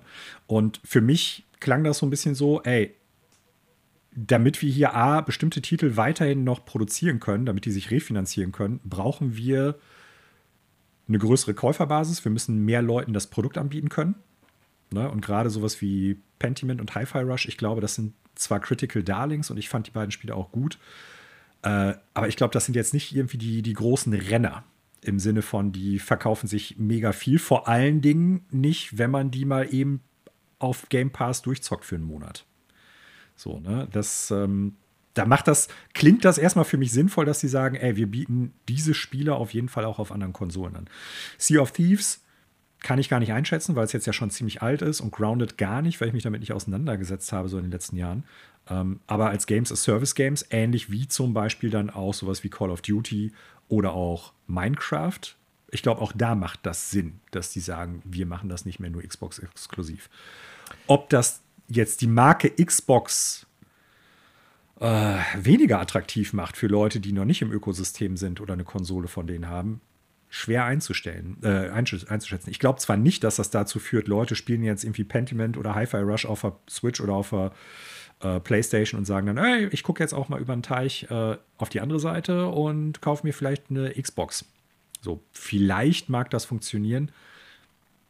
Ich bin mir da nicht so sicher. Ja, äh, also keine Ahnung, sind wir da bei der Bewertung schon, was uns da erzählt wurde oder wie wir irgendwie, also ist das schon so, dass man sagen kann, ab, abgesehen von den reinen Informationen, was ja jetzt gesagt wurde, was ja im Grunde relativ dünn war, finde ich, sind wir da schon ja, bei dem genau. ein bisschen auszuschlachen zu bewerten. Also ich fand, das Ganze hatte für mich durchweg die Sub-Botschaft, äh, wir kontrollieren die Message jetzt. Also das ist der Versuch. Ne? Das war mhm. von meiner Sichtweise aus wirklich äh, von dafür geschulten Microsoft-Leuten und weil Phil Spencer sowas halt kann, das ist halt ein ähm, Typ, der kann diesen PR-Scheiß wirklich noch und nöcher war das so der Versuch, ja, ey, pass auf, das, was uns hier in den letzten Tagen im Netz so entgegenkam und was da an Gerüchten in der Welt bestand, das gefällt uns nicht, das schädigt der Marke. Wir kontrollieren jetzt hier das Messaging. Und alles das, was speziell der für mich gesagt hat, aber eigentlich alle drei, die da saßen, also Matt Booty und Sarah Bond auch, war so, ja, alles ist ja im Sinne von Xbox und ähm, es ist alles nur zu eurem Vorteil, weil ihr seid die besten Spieler. So, ne? Und ich glaube da ehrlich gesagt erstmal relativ wenig von, in dem Sinne von, dass das dabei bleibt. Also, ich sag's mal anders. Er hat gesagt, ja, es sind vier Spiele, und dabei bleibt es auch erstmal auch nichts weiteres wäre geplant. Und diese vier Spiele, so hat es ja begründet, hätten sie aus bestimmten Kriterien ausgewählt. Nämlich zum mhm. Beispiel bei zwei der Online-Spiele, dass sie eben eine breite Spielerbasis davon profitieren, auch auf lange Sicht, weil dann bleibt das Spiel am Leben, mhm. wenn es eine mhm. breite Spielerbasis hat. Und die anderen beiden, da war es dann natürlich schon wieder ein bisschen diffuser, wo man gesagt hat, ja, die waren eigentlich nie so richtig als System Seller oder so gedacht. Also sprich, die sind jetzt gar nicht für uns so das Argument, dass man zur Xbox kommen muss. Und deswegen dachten wir, wir können die auch noch woanders bringen, was für mich dann wiederum bedeutet, genau das, was du gerade gesagt hast schon, Manuel, da lässt sich noch Geld extrahieren, wenn wir es auf Plattformen mhm, mhm, äh, anderer Art bringen, weil wir wissen eigentlich sehr valide durch, ähm, ja, sowas auch wie NPDs hieß ja früher und so, diese äh, Verkaufszahlenerhebung in Amerika, dass auf Xbox-Konsolen äh, Spieleverkäufe massiv eingebrochen sind. Das ist ja auch klar, mhm. weil, wie du schon sagtest, warum sollte ich mir Pentiment, gerade so ein Game, was ich so in so ein paar Stunden durchzocken kann, kaufen? Also ich würde das sogar tun auf Disk. Als digitales Gut, muss man dazu sagen. Genau. Auf Disk hätte ich kein Problem ja, damit. Aber, so, ne? aber ich meine das jetzt auch nicht aus meiner persönlichen Sicht, weil ich würde es ja sogar kaufen. Ich sage ja immer wieder, dass ich gar nicht so Streaming-Service will. Ähm, aber so mhm. aus Sicht des Otto-Normalverbrauchers wäre jetzt so die Frage, ja, warum soll ich so ein Game wie Pentiment kaufen, wenn ich es in ein paar Stunden im Game Pass durchspielen kann und danach spiele ich dann halt für den Monat noch 3000 andere Spiele oder so. Also mhm. sprich, mhm. und das lässt sich belegen, die Verkaufszahlen sind auf Xbox massiv eingebrochen. Das heißt, für Microsoft als Publisher heißt das natürlich auch, ich kann über Verkäufe ja auf meiner eigenen Plattform keinen Umsatz oder keine Einkommen mehr generieren, weil ich ja logischerweise alles im Game Plus inkludiert habe. Und das ist für mich das mhm. eigentliche mhm. Kriterium bei den anderen beiden Spielen. Denn das mit der Multiplayer-Basis, das kann ich tatsächlich als Argument durchaus nachvollziehen. Sie haben ja auch Minecraft nach wie vor auf allen Plattformen. Spiele, die vom Multiplayer leben oder von der Community, sind natürlich ja, dadurch aktiver oder leben erst dadurch, dass man sie eigentlich möglichst auf allen Plattformen spielen kann. Das äh, macht, denke ich, Sinn. Ähm, für mich war das Ganze aber dennoch irgendwie so vom Messaging her, dass er gesagt hat, ja, ganz am Anfang der Sendung war ja direkt kein Indiana Jones, kein äh, Starfield, äh, Gears of War haben sie jetzt gar nicht angesprochen sondern es sind nur diese vier Spiele. Mehr versprechen wir auch erstmal nicht. Ich sag dir ganz klar, also das mag jetzt vielleicht nicht der Dammbruch gewesen sein, den viele vorher an die Wand geschrieben haben, dass im Grunde Xbox jetzt einfach ein Publisher wird, der alle seine Spiele überall rausbringt. Das war ja eher, ja, so was wir auch letzte Woche schon besprochen haben, vielleicht das, was ein bisschen im Netz einige fast schon jetzt erwartet haben. Das war es dann natürlich nicht. Aber ich sag dir, wenn das mit diesen Spielen so läuft, wie die sich das vorstellen, dann kommen da noch mehr. Und viele dieser Gerüchte kamen. Aber das ja haben auch, sie auch nicht ausgeschlossen. Genau, viele dieser Gerüchte kamen ja aber auch von äh, The Verge und äh, durchaus anderen auch und Jeff Grubb und so weiter. Und ganz ehrlich, ich bin mir 100% sicher, dass das zumindest vorher bei Microsoft diskutiert wurde intern, ob man denn nicht Starfield, Gears of War und so weiter auch bringen würde. Man hat sich wahrscheinlich jetzt aus Gründen für diese vier Spiele entschieden und das war, glaube ich, so, eine, so ein Kompromiss, würde ich behaupten, zwischen zusätzlichen Einnahmen und äh, Kontrolle der Bad PR sozusagen, weil wenn man jetzt Starfield oder Gears of War oder so Kernmarken, sage ich jetzt mal, von Xbox genommen hätte, dann wäre natürlich der Shitstorm umso größer gewesen. Und genau deswegen hat man bestimmt sich jetzt so dann positioniert. Also wie gesagt, für mich wirkte diese ganze Sendung so wie der Versuch, äh, die Kontrolle zurück zu erlangen über ähm, das, was da so im Netz wabert an Gerüchten. Ne? Und das haben ja auch dankbar dann tatsächlich ganz viele, auch Medien und so, aufgenommen. Ich sehe das ein bisschen anders und dann geschrieben, ach ja, äh, letztendlich war es doch gar nichts, was hier passiert ist. Ach ja, alles viel zu aufgeblasen. Jetzt ist es doch letztendlich sind es ja nur vier Spiele und das war ja alles gar nicht der Rede wert, diese ganzen Gerüchte. Also genau das, was Microsoft aus meiner Sicht haben wollte, sozusagen. Interessant, hat natürlich ein bisschen was damit zu tun, wie man, ich sag mal jetzt bestimmte Nachrichten im Vorfeld, aber auch währenddessen so aufgefasst hat. Also mit Sicherheit gibt es Leute, die jetzt irgendwie Die Hard Xbox-Fans sind, die im Vorfeld gesagt haben, das darf nicht passieren. Unsere tollen Xbox-Games dürfen nicht bei den Konkurrenten irgendwie laufen, weil. Ja, da gab es nicht wenige, mich dadurch die schlecht so oder gesagt keine. haben. Das ist natürlich ich behaupte mal was anderes, Daniel. Ich, ich, behaupte mal was anderes. Ich glaube, die Hardcore-Fanbase, egal bei welchen Consoleros du das jetzt nimmst, egal ob bei der Switch, bei der PlayStation oder bei der Xbox, sind natürlich sehr laut, aber es sind halt verschwindende Minderheiten. Und wenn du dir jetzt anguckst, auf die äh, Gesamtzahl der Nutzer, Minderheiten. Ja. Und wenn du dir jetzt halt anguckst, ich sag mal, wie ungefähr die geschätzten Verkaufszahlen der Microsoft-Konsolen der aktuellen Konsolengeneration sind, dann ist das noch mal geringer. Und was ich damit sagen möchte, ja. ist, also das, was du da schilderst, habe ich nur so bedingt wahrgenommen. Ich habe schon wahrgenommen, dass das halt ein großes Ding ist, im Sinne von, diese Gerüchte, die da jetzt laufen, weisen darauf hin, dass es bei Microsoft halt ein Umdenken gibt, bis zum gewissen Grad. Wieso, weshalb, warum? Auch dazu gab es Spekulationen. Ähm, ich glaube auch, dass die im Endeffekt irgendwie jetzt gesagt haben: Pass auf, äh, wir werden da was zu sagen. Es gibt ja noch dieses Gerücht auch, dass schon ein oder zwei Spiele eventuell in dem Nintendo Direct, das ja vermeintlicherweise auch am Donnerstag hätte laufen sollen, aber dann verschoben worden sei, ähm, schon präsentiert worden wären.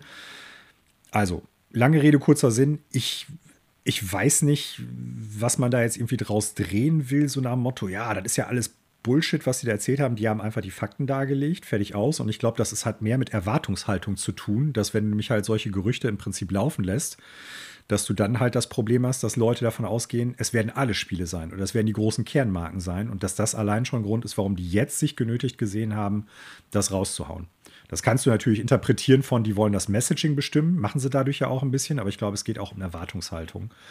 ja, ja, ähm, aber es war darüber, ja, also das kommt ja nicht nur von mir, es war ja vorher ein offenes Thema, was auch in diversen sehr großen Podcasts diskutiert wurde, ist das das Ende von Xbox. Also das war schon so, dass die Leute im Netz oder die äh, Leute, also ich meine, klar, 80 Prozent der Konsumenten kriegen von sowas nichts mit, aber diejenigen so wie wir, die sich mit so der Medienberichterstattung befassen, glaube ich, schon davon ausgegangen sind, ey, ist Xbox, ist das jetzt der grundlegende Strategiewechsel sozusagen? Und Phil Spencer hat ja mit Satz 1 direkt verkauft, nee, der grundlegende Strategiewechsel bezüglich Exclusive ist das bei uns nicht. Er hat sich ja quasi sogar darauf bezogen und gesagt, ja, es sind halt nur diese vier Spiele. Deswegen glaube ich schon. Ich meine, klar ist, dass so eine Firma wie Microsoft daran Interesse hat, dieses Messaging zurückzuerlangen. Das ist mir schon klar, warum die das machen. Hätte ich auch so gemacht. Ne? Aber ich meine nur, ich glaube schon, dass es das also die haben das ver versucht zu verkaufen, meiner Meinung nach, als den Kleinstnenner sozusagen. Verstehst du? So im Sinne von ja, es kommt was von uns, aber so. Ne? Und ähm, dementsprechend nicht der große Dammbruch, der, würde ich sagen, schon im Raum stand für viele. Also für mich jetzt nicht unbedingt. Ich hatte ja letzte Woche meine Einschätzung gegeben, dass ich glaube, dass wir jetzt eben limitiert sein, limitiert sein und auch nur nach bestimmter Zeit. Aber ähm, ja, also ich glaube schon, dass das nicht nur für so ein paar Spinner im Raum stand, dass es ein grundlegender Strategiewechsel sein könnte bei Microsoft. Ja, das glaube ich schon. Ich meine, wir haben es ja letzte Woche auch besprochen. Ich glaube aber, dass da nicht so, ich sag mal, der, das ist jetzt das totale Desaster da im Raum stand oder das ist jetzt das Ende von Xbox, weil wir haben, da haben nee, wir letzte Woche, habe ich letzte Woche ja schon darauf hingewiesen, also für uns wir haben diese nicht. Situation, ich, ich, also ich sag's auch mal so, auch Mal abgesehen von irgendwelchen sehr, sehr übertriebenen äh, Überschriften, die dann da gekommen sind. Die Artikel selber haben sich ja sehr spekulativ dann im weitesten Sinne gehalten. Wir haben die Situation schon gehabt, dass sich jemand aus dem Hardware-Geschäft zurückgezogen hat und der Firma geht es jetzt besser als je zuvor. Sega. Klar, so, ne? das heißt, ja, das sehen wir so, ne? aber für andere war da, es stand ja durchaus zur Debatte, wird es überhaupt noch eine Xbox geben? Und auch dazu haben sie sich ja ganz klar geäußert hier. Ja, wobei auch das, ich glaube, das ist im Endeffekt jetzt also mir geht es darum, dass du gesagt hast, und ich will den da jetzt nicht nach dem Mund sprechen, so, ja, ich glaube denen da nichts von. So. Also die haben das gesagt, was erwartet worden ist. Die haben darauf Bezug genommen worden, äh, darauf Bezug genommen, was vorher halt gerüchteweise im Raum stand und mehr haben die nicht gemacht. Nein, und nichts. Ich meine was, jetzt was bezogen, hättest du denn, nein, was hättest du denn bezogen, andererseits erwartet? Nein, ich meine bezogen auf diese vier Spiele. Ich glaube schon, dass sie die ehrlichen Gründe genannt haben, warum das so ist. Ja, zumindest mhm. teilweise die ehrlichen.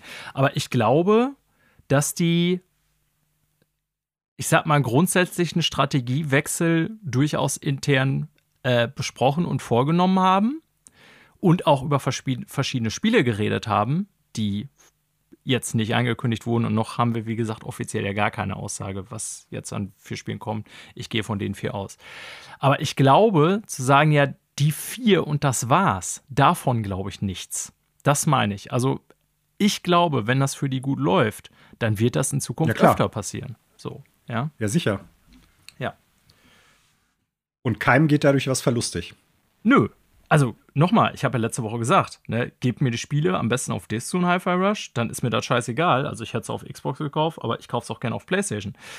Phil Spencer hat ja auch selber gesagt, sie wären de facto, oder hat Matt Booty das gesagt, weiß ich gar nicht, ähm, de facto schon einer der größten Publisher, egal auf welchem ähm, auf welchem System. Klar, das kommt dadurch, weil sie alles aufgekauft haben. Wenn sie alles Activision, aufkaufen, wollte ich ja, gerade sagen. Ne, ja. Dann bleibt das ja gar nicht aus. So müssen sie ja irgendwie sein.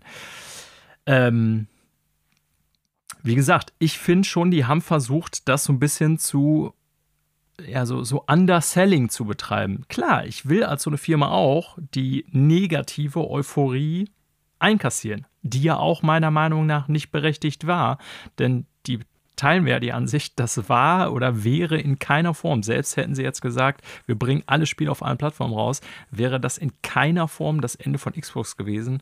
Äh, ganz im Gegenteil, ja. glaube ich, ist sogar für deren Umsatz wäre es wahrscheinlich sogar positiv gewesen.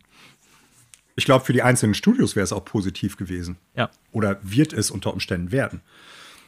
Ne? Weil PlayStation-Leute, Switch-Leute, also die nur diese jeweilige Konsole oder Konsolen haben, äh, werden kein Pentiment oder kein Hi-Fi Rush oder Grounded spielen oder Sea of Thieves. So. Ja, das ist so.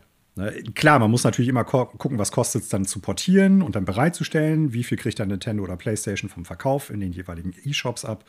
Aber ähm, da werden Leute das ja durchrechnen und sagen, okay, so und so viel stecken wir da rein, so und so viel projizieren wir an verkauften Einheiten und das bedeutet, am Ende bleibt so und so viel über also für die Studios, gerade bei solchen kleineren Spielen, glaube ich, ist das total wichtig und richtig. Und da sind die ja auch so ein bisschen, ich meine, da gebe ich dir recht, das ist halt etwas wischiwaschi gewesen, wie sie damit umgegangen sind. Deshalb sagte ich ja eben auch schon so ein bisschen zwischen den Zeilen, ne, dass ich das so da rausgehört haben will.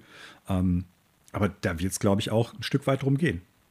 Also so. ich äh, würde sogar auch die Aussage, um das nochmal zu bekräftigen, unterstützen, die Matt Puti, glaube ich, getroffen hat, dass er gesagt hat, ähm, Spiele, die nur auf einer Plattform erscheinen, werden immer weniger werden. Also ich glaube speziell bei Microsoft und Sony, wir sprechen über Sony nachher noch, wird das de facto nicht mehr vorkommen. Nintendo ist eine ja. andere Sache. Nintendo-Spiele erwarte ich nicht auf PC. Nintendo wird Nintendo bleiben und nur auf Nintendo-Konsolen veröffentlichen, zumindest erstmal.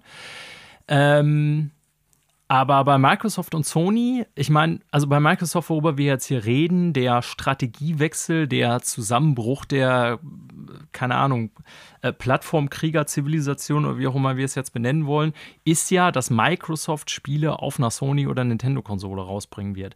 Aber dass mhm. zum Beispiel Sony und Microsoft jeweils PC mitbeliefern, ist ja normal aus genau den gleichen Gründen. Ne? Und Matt Booty hat ja auch schon gesagt in einem Podcast, das wird immer weniger werden, weil es einfach nicht rentabel ist. Ja, ich glaube, der Unterschied ist da allerdings, es gibt ja nicht den einen PC, den du nur von einer Firma kaufen kannst, nee, so ungefähr. Das stimmt. Äh, dementsprechend fühlt sich das für viele so Konsolenkrieger, glaube ich, ein bisschen anders an. Das ist dann okay, weil das halt so nebulös ist. PC. Das ist kein Feindbild. Ja. Das ist. Oh Mann, naja. Äh, ja, so viel dazu. Also, ähm, welche Spiele es dann genau werden, wir glauben zwar, es sind die vier, die wir eben genannt haben, aber es kann natürlich sein, dass es noch andere werden, dass es ganz andere sind, als wir jetzt da irgendwie postulieren. Und ich gehe auch davon aus, wenn sich das rentiert, dann werden dem noch Spiele folgen. Ob dann halt viele, wenige, in welchem Zeitraum und vor allen Dingen, ähm, ich sag mal, was Phil Spencer gesagt hat, ein Auswahlkriterium für diese Spiele jetzt, es sind keine aktuellen Spiele im Sinne von, die sind jüngst erst rausgekommen, sondern die sind mindestens ein Jahr alt. Und ähnliches hat ja bis jetzt Helda, was rausgekommen ist, PlayStation auch gemacht. Ne, dass die halt mit einem gewissen Versatz die PC-Portierung erst rausgegeben haben. Ja, und auch das sehe ich in Zukunft Beispiel Helder. Ich glaube, das wird auch weniger. Genau, auch also speziell bei so Online-Live-Service-Games, glaube ich, wird das nicht der Normalfall sein. Ne? Denn mhm. klar, Sony, ich meine, die haben auch lange gebraucht, um ihre PC-Offensive so ein bisschen anzuschieben. Und zum Beispiel so ein God of War, äh, das erste 2018, das ist, glaube ich, mit drei Jahren Verzögerung auf PC gekommen. Das wird ja bei Sony auch nicht mehr der Normalfall sein. Ne? Also die sind ja jetzt schon teilweise ein Jahr oder darunter. So, ähm, klar, aber diesen Zusatzanreiz für ihre eigene Plattform werden sie natürlich schon noch versuchen zu erhalten. Ähm, ich gehe aber davon aus, dass gerade so, wie gesagt, so Online-Games, dass auch diese Einjahresregelung da, wo Phil Spencer von sprach, da relativ schnell fallen wird. Ja, da geht es ja um die kritische Masse. Wenn du die halt nicht relativ schnell erreichst, genau. dann ist das Spiel tot. Egal, ja. wie viel du vorher da an Kohle reingesteckt hast. So ist es. Okay, wir sehen Microsoft-Spiele auf anderen Konsolen. Schweine können fliegen und äh, morgen wird schönes Wetter in Hörstel, vermute ich. Wir kommen jetzt zu anderen Nachrichten. Und zwar, äh, es wird jetzt ein bisschen, ja, wieder mal, ich sag mal, düsterer. Es geht nämlich mal wieder um Embracer. Wir haben uns und wir werden uns auch noch weiterhin lange und viel mit denen befassen. Ich habe ja gesagt, es ist äh, sehr wahrscheinlich oder ich halte es für sehr wahrscheinlich, dass dieses Jahr Embracer so nicht mehr existiert dass die einknicken. Ähm, Embracer hat noch mal, ich sag mal, äh, ganz deutlich gesagt, dass die bisher in den vergangenen zwei Quartalen insgesamt 1400 Personen entlassen haben, dass weitere Folgen werden. Ähm, es, war die voll, es war auch die Rede von äh, Divestment, also im Prinzip, dass halt Sachen abgewickelt werden, das Invest, also ähm, dass Gelder im Prinzip rausgenommen werden aus Projekten, aus Studios. Das kann heißen, dass dann entweder Studios verkleinert werden, Leute entlassen werden und oder natürlich auch Studios abgestoßen werden. Das ist ja auch etwas, was schon seit ein paar Wochen im Raum steht. Äh, ich will da gar nicht so, so ewig lange drüber sprechen, weil es mich nee, echt ja mittlerweile einfach nur noch sauer macht. Ich will nur auf eine Sache noch ganz, ganz, ganz stark hingeben äh, oder, oder eingehen, wo für mich nochmal deutlich macht, was für ein wirklich erbärmlicher Mensch dieser Lars Wingefors ist, äh, der halt einfach sagt, ey, das gehört halt zur Industrie dazu, also zur Videospielbranche jetzt. Äh, das passiert ja nicht nur uns so. Und dementsprechend, ich sage das jetzt mal mit meinen Worten so, das ist eine natürliche Sache. Und wir haben eben schon über Studios wie Remedy oder halt auch Larian gesprochen, wo man ganz klar sagen muss, nein, ist es nicht. Und wenn man halt so schlecht, ich sag mal, haushaltet, wie die es in der vergangenen, im vergangenen Jahr gemacht haben, auf einen Deal bauen und damit arbeiten und Prognosen herausgeben, wo noch nicht mal eine Unterschrift drunter ist und das Ganze ein Volumen von 2 Milliarden US-Dollar haben soll, dann ist das nicht normal. Das taucht nicht jedes Jahr und in jeder Firma auf. Ja, Entlassungen schon bis zum gewissen Grad. Aber ich sag mal, wir sind wieder bei dem Punkt, das Management baut Scheiße und alle müssen es ausbaden außer dem Management. Und darüber hinaus hat der Typ oder Embracer selber halt auch nochmal gesagt, dass egal was jetzt passiert, alles, was die gerade machen mit den ganzen Entlassungen, eventuell Studiokürzungen, Studioschließungen, Studioverkäufen, dass es denen zentral darum geht, das ist das Hauptprinzip bei denen für deren Entscheidungen, das Shareholder Value zu maximieren. Also im Prinzip das, was die Aktieninhaber, die Anteilseigner an Wer hat hier darüber haben. gesprochen? Ja. Hier seht ja, ihr es ich habe das ja weiß. Nie, ich, ich habe es nie in Frage gestellt, Daniel. Ich nein, nein. Nicht, also, so ich meinte das jetzt auch eher an uns beide bezogen, nicht an dich jetzt. Ja, ja. So, da, ne? Also ist ja genau das Thema, was wir immer, oder was heißt immer, aber was wir hier schon benannt haben. Ja. sagt es hier. Und es, es also, ist ja jetzt auch, also sagen wir mal ganz ehrlich, wir sind nein. ja weder, wir sind weder die einzigen, die das so benennen, das ist ja Blödsinn, also das können wir uns nicht ans Revers stecken, äh, noch sind wir die Ersten, die das sagen. Im Gegenteil, es ist ein äh, oft gehegter, gehegter Kritikpunkt am Kapitalisti an, an kapitalistischen Systemen und an der Art und Weise, wie diese halt genutzt oder missbraucht werden. Und äh, ich finde es halt nur, und deshalb will ich da nochmal spezifisch drauf, oder bin ich da jetzt nochmal drauf eingegangen, Dein Bruder hat vor einigen Episoden ja mal diesen Brief geschrieben, dass es halt ein gewisses Mindset gibt, in dem bestimmte Leute, die dann da in entscheidungsträgenden tragenden Positionen sitzen, sind und dass für die bestimmte Sachen dann halt gar nicht so schlimm sind, beziehungsweise dass er, er hat das, das gar nicht so negativ. Auf den Umgang in den USA ist jetzt etwas anderer Kontext gewesen, wie man damit so mit Entlassen ja, umgeht, aber egal. Ja. Genau. Aber im Prinzip geht es hier um das Gleiche. Es wird hier ja nochmal deutlich, auch wenn der Typ jetzt nicht aus den USA kommt und Embracer nicht in den USA sitzt. Ähm, wenn du das halt so als, ich sag mal, als, als quasi Doktrin irgendwie aufsetzt für dein, für dein Konglomerat, das immer größer wird und wo du immer, also auch immer mehr Verantwortung für Menschen hast, die für dich arbeiten, ne? dann lässt das einfach schon tief blicken und dann zeigt ja. das für mich einfach, dass das ein aalglatter, eiskalter Mensch ist, dem nur eine Sache tatsächlich wichtig ist, nämlich sein eigenes sein Eigener Job. Alles andere, ja. alles andere ist dem Scheiß egal. Ja. So, das ist, ich sage das jetzt mal ganz deutlich, das ist ein erbärmlicher Mensch. Stinkreicher, erbärmlicher Mensch. Ja, und, und ich habe nichts gegen Reiche, überhaupt nicht. Ich wäre gern auch reicher, so ist es ja nicht. Aber es geht ja um die Haltung, die jemand hat. Und diese Haltung, die der da halt auch ganz klar aussagt, ne, zeigt einfach, wie skrupellos der ist und wie wenig Gewissen der da auch an diesem Punkt hat. Ja, also. Und deshalb ich will ich das nochmal, dieses Zitat einfach mal darstellen. Ne? Kann ich alles Ich will so damit nicht sagen, dass wenn er das, wenn er das nicht gesagt hätte, dass das dann irgendwie. Äh, dann wäre das alles besser gewesen. Im Gegenteil, nein, es verdeutlicht einfach nochmal, dass der Typ ein Riesenarsch ist. Also, man muss ja auch ganz klar sagen, ähm, also ich unterschreibe das alles, aber wichtig zu erwähnen, in welchem Kontext er das gesagt hat. Denn äh, Embracer hat diese ganzen Aussagen darüber, ja, wir haben äh, fast 10% jetzt unserer Global Workforce rausgeschmissen, wir haben so und so viele Projekte gecancelt, wir sind immer noch mitten im Restrukturierungsprozess, der zeigt aber große Erfolge wo erzählt man sowas? Er hat das bei Bekanntgabe der Quartals- oder nach Bekanntgabe der Quartalszahlen in so einem äh, QA, worüber wir oft sprechen, dass die Firmen, nachdem sie ihre Zahlen erstmal einfach bekannt gegeben haben, sich dann ja noch immer so ein QA stellen müssen, dass mhm. die Investoren also bestimmen. So, das heißt, der sitzt da virtuell oder früher in Persona den Leuten gegenüber, die ihre Funde in Embracer-Aktien oder Anteile gesteckt haben. So. Und mhm.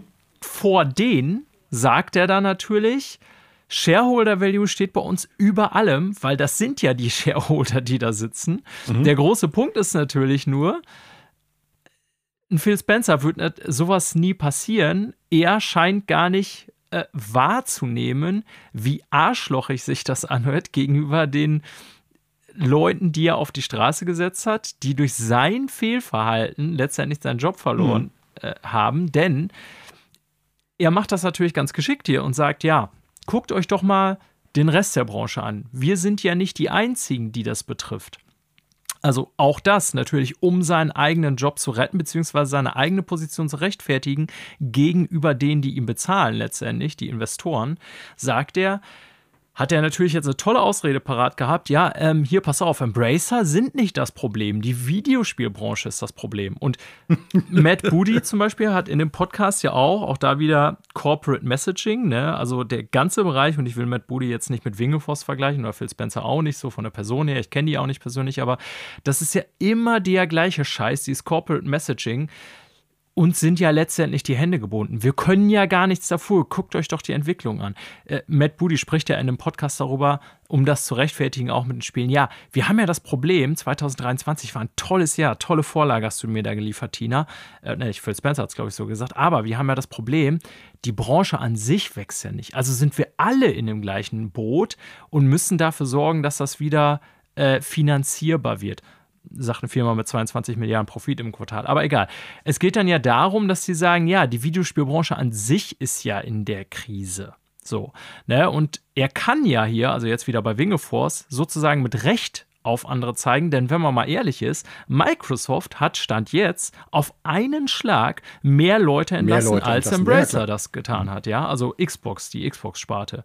Die haben mehr Leute entlassen als Embracer über viele Monate auf einen Schlag. Und insofern hat er recht, Wingeforce, ja sogar mit dem Finger auf andere zu zeigen und sagen, ja, guckt euch doch an, bei anderen ist es genauso. Was er bei dieser Argumentation natürlich nur gerne außen vor lässt, ist, dass die Fälle doch sehr unterschiedlich liegen und die Probleme beim Embracer ganz speziell genau du, wie du es begründet hast, Manuel, völlig hausgemacht sind, weil die viel zu schnell mit viel zu großen Ambitionen, mit billigem Geld gewachsen sind, mit, mit Geld, Krediten, was sie noch nicht mal sagen, hatten. Ja. Mhm.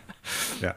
Und deswegen ist das sehr wohl nicht nur einfach ein strukturelles Problem der Videospielbranche, was es durchaus geben mag, sonst würden wir nicht jede, jede Woche drüber reden, sondern in dem Fall auch ein hausgemachtes Problem. Ne? Aber klar, wie ja. du schon sagst, ihm geht es hier nur um seinen Arsch gegenüber denen zu retten, die letztendlich für seinen Job bezahlen. Und da stellt man sich dann natürlich ganz offen und ehrlich so dar. Und ob man dann auf andere wie uns, Otto Normalbürger, die da keine Anleihen haben oder so, irgendwie als Arschloch wirkt, kann sehen mit seinen äh, Multimillionen Dollar Boni im Jahr ja egal sein. Ja, das ist so. Ne? Das Portemonnaie von dem wird sehr wahrscheinlich nicht kleiner werden durch sowas. So, eine positive Nachricht habe ich aber noch hier kurz mit reingesetzt. Ob die wirklich sich verfangen wird, ob das äh, für Embracer in irgendeiner Art und Weise oder für dieses Studio im Speziellen irgendwelche positiven weiteren Auswirkungen haben wird, im Sinne von, die sind da ein bisschen geschützter, keine Ahnung. Äh, grundsätzlich gibt es ja aber schon lange in der Videospielbranche Bestrebungen unterschiedlicher Akteure, in der Regel meistens von den Angestellten, äh, Gewerkschaften zu gründen, Teil von Gewerkschaften oder Unions zu werden. Und äh, das wird teilweise, gerade in den USA, natürlich sehr, sehr, sehr äh, geblockt. Ne? Und das Studio Flying, äh, wie heißt der jetzt mal? Jetzt habe ich hier das weggeklickt. Flying, Flying Wild, Wild Talk. Die Shadow Warrior und Space Punks gemacht haben, haben jetzt gesagt, wir sind Teil einer Union und dementsprechend äh, haben die sich dann auch geäußert und aufgestellt.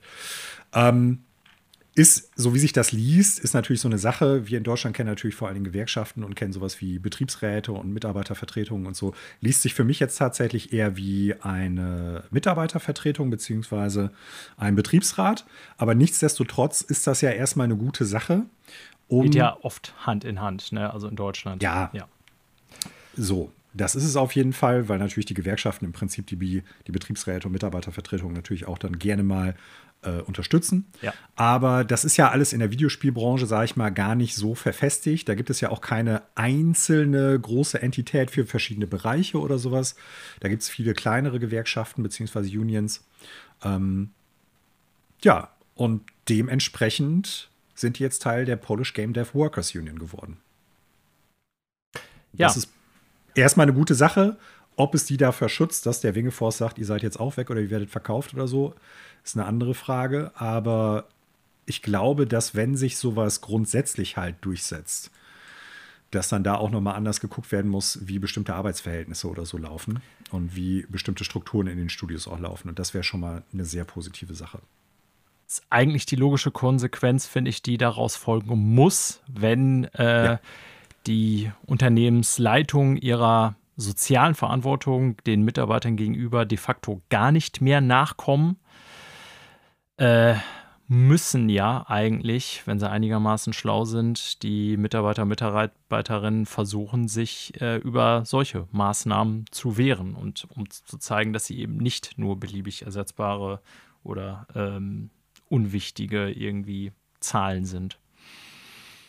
GameDeveloper.com, die davon berichtet haben, wo ich den Artikel jetzt auch äh, hier zu, für, für unseren Part des Podcasts jetzt halt hier zu Rate gezogen habe, die schreiben ganz zum Schluss des Artikels, äh, ich sag mal so jetzt frei und schnell übersetzt, ähm, dass die Polish Game Dev Workers Union so als eigenes Manifest oder als Grundsatz so ein bisschen das Ziel hat, ein gemeinsames Ziel, äh, Spiele zu kreieren, beziehungsweise Spiele Spieleentwicklung zu ermöglichen in einem ähm, stabilen, fairen, äh, diversifizierten und ja gesunden Umfeld. Hm. Und Game Developer Com schreibt halt dann als letzten Satz darunter, das ist allerdings genau das Gegenteil leider, was es halt bei Embracer als Umgebung gibt und was Embracer für die Mitarbeitenden da kultiviert hat. Und das stimmt. Ja. Sowas kommt von sowas. Ja, genau. Schöne, wie nennt man das, Tautologie? Keine Ahnung. Bestimmt wohl. So, wir kommen von Embracer zu PlayStation. Äh, Daniel kriegt einen Punkt. Statt ein Komma oder was? Ja, also auch da gab es Quartalzahlen, wie bei so vielen Firmen. Dann jetzt zu solchem Zeitpunkt können wir ganz kurz drauf eingehen, aber viel gibt es da auch gar nicht zu sagen. Ähm, ja, alle Zahlen erstmal bei Sony als auch in der Game- und Network Services, worunter PlayStation fällt, erstmal ganz gut. Äh, Im Vergleich zum Vorjahr deutlich gestiegen, sowohl Umsatz als auch Operating Income. Ähm, und damit dann garantiert auch der eigentliche Rohgewinn, der dann überbleibt. Wie auch immer, worauf du mit dem Punkt hinaus willst, Manuel, ist äh, Aussagen, die du hier auch in einem Artikel ja nochmal aufgenommen hast, die, ich sag mal, im Netz für so ein bisschen Wirbel gesorgt haben, aber also zumindest Connor und ich kann ich mich erinnern, bei unseren Neujahrsprognosen schon erwartet haben. Nämlich, dass dieses Jahr, was First-Party-Titel angeht, sehr rar sein könnte bei Sony. Mhm. Ja, und ähm, ja, also wie gesagt, wir haben es schon erwartet und ich weiß nicht mehr genau, wie ich meine Prognose formuliert habe. Deswegen will ich mir jetzt den, den Punkt selber irgendwie auch gar nicht zu schnell geben. Aber es ist wohl relativ klar, dass es kein großes First-Party-Game mehr geben wird dieses Jahr, denn Hiroki Totoki, ich muss seinen Namen nochmal eben äh, nachschauen, der im Moment äh, CEO der PlayStation-Sparte ist. Also Jim Ryan wird ja oder muss ja noch ersetzt werden dauerhaft, so ist mein Stand der Dinge. Ähm, hat gesagt, dass im kommenden Fiskaljahr, was dann eben bis ja, Ende März nächsten Jahres gehen würde, äh, keine New Major Existing Franchise-Title kommen würden. Ne? Das heißt also, Major Existing Franchise-Title, da finde ich dann im Normalfall die großen Singleplayer First-Party-Games von Sony, also sowas wie ja, Uncharted, Ghost of Tsushima, spekulieren wir alle, dass ein Nachfolger kommen müsste. Der wird offensichtlich dann nicht mehr in diesem Jahr kommen. Ne? Und ähm, ja, was haben wir da noch, Manuel? Keine Ahnung, Horizon oder so, aber da würde mich jetzt ein neuer Teil. God of War, Horizon, of War, die, ja. ja. Also für mich ist der, ich sag mal, der, der interessante Punkt in dieser Aussage existing. Ne? Also existing. schon existierende. Ja, das stimmt. Ja. Das hat er bestimmt mit Bedacht gesagt. Wollte ich gerade sagen, ne? Also das lässt dann ja die Spekulation offen, dass dann halt neue Franchises kommen oder Spiele, die jetzt vielleicht schon angekündigt sind, aber halt nicht Teil von bereits existierenden Marken sind. Ähm, weil ich glaube, dass sie so gar nichts bis 2025 an größeren Spielen haben, das kann ich mir nicht vorstellen. Ich glaube, es geht da eher Nein. um ein paar der Titel, die schon angekündigt sind, aber halt komplett neue Marken sind. So Fair Game Dollar Sign zum Beispiel. Zumal PlayStation ja auch schon seit einiger Zeit klar gemacht hat, wir reden ja auch hier immer wieder drüber, dass sie in Zukunft ja eine Mischform wählen werden aus den großen First-Party-Singleplayer-Games, für die sie bekannt sind, und eben ihren Live-Service-Games. Und ähm, da du eben sagst, Major Existing. Also es war keins der, ich sag mal, bekannten PlayStation-Marken, habe ich jetzt dieses Jahr erwartet, weil Uncharted wird noch nicht fertig sein. God of War hatten wir jetzt auch erst vor relativ kurzer Zeit. Ghost of Tsushima wäre am ehesten das, was ich mir hätte vorstellen können, aber also ich bin mir relativ sicher, dass da von irgendwem trotzdem was. Also ich kann manchmal nicht verstehen, dass auch so Gamepresse wie irgendwie auch IGN so große sein oder so dann schreibt irgendwie, ja, es wird keine Sony First Party Titel im nächsten Jahr geben, wo ich mir schreie, Alter. Also, ich kann das voll verstehen, weil damit kriegst du Klicks. Ja, das, das stimmt. Das ist das, was man Clickbait nennt. Ja, aber wo ich mich dann. Also ich finde das nicht richtig. Nee, ja. So. Also wo dann Leute schon wieder irgendwie total schwarz malen und bla bla bla. Und ich habe es ja selber in meiner Prognose gesagt. Ich glaube, die ganz großen Dinger werden jetzt dieses Jahr nicht kommen. Ähm, mhm.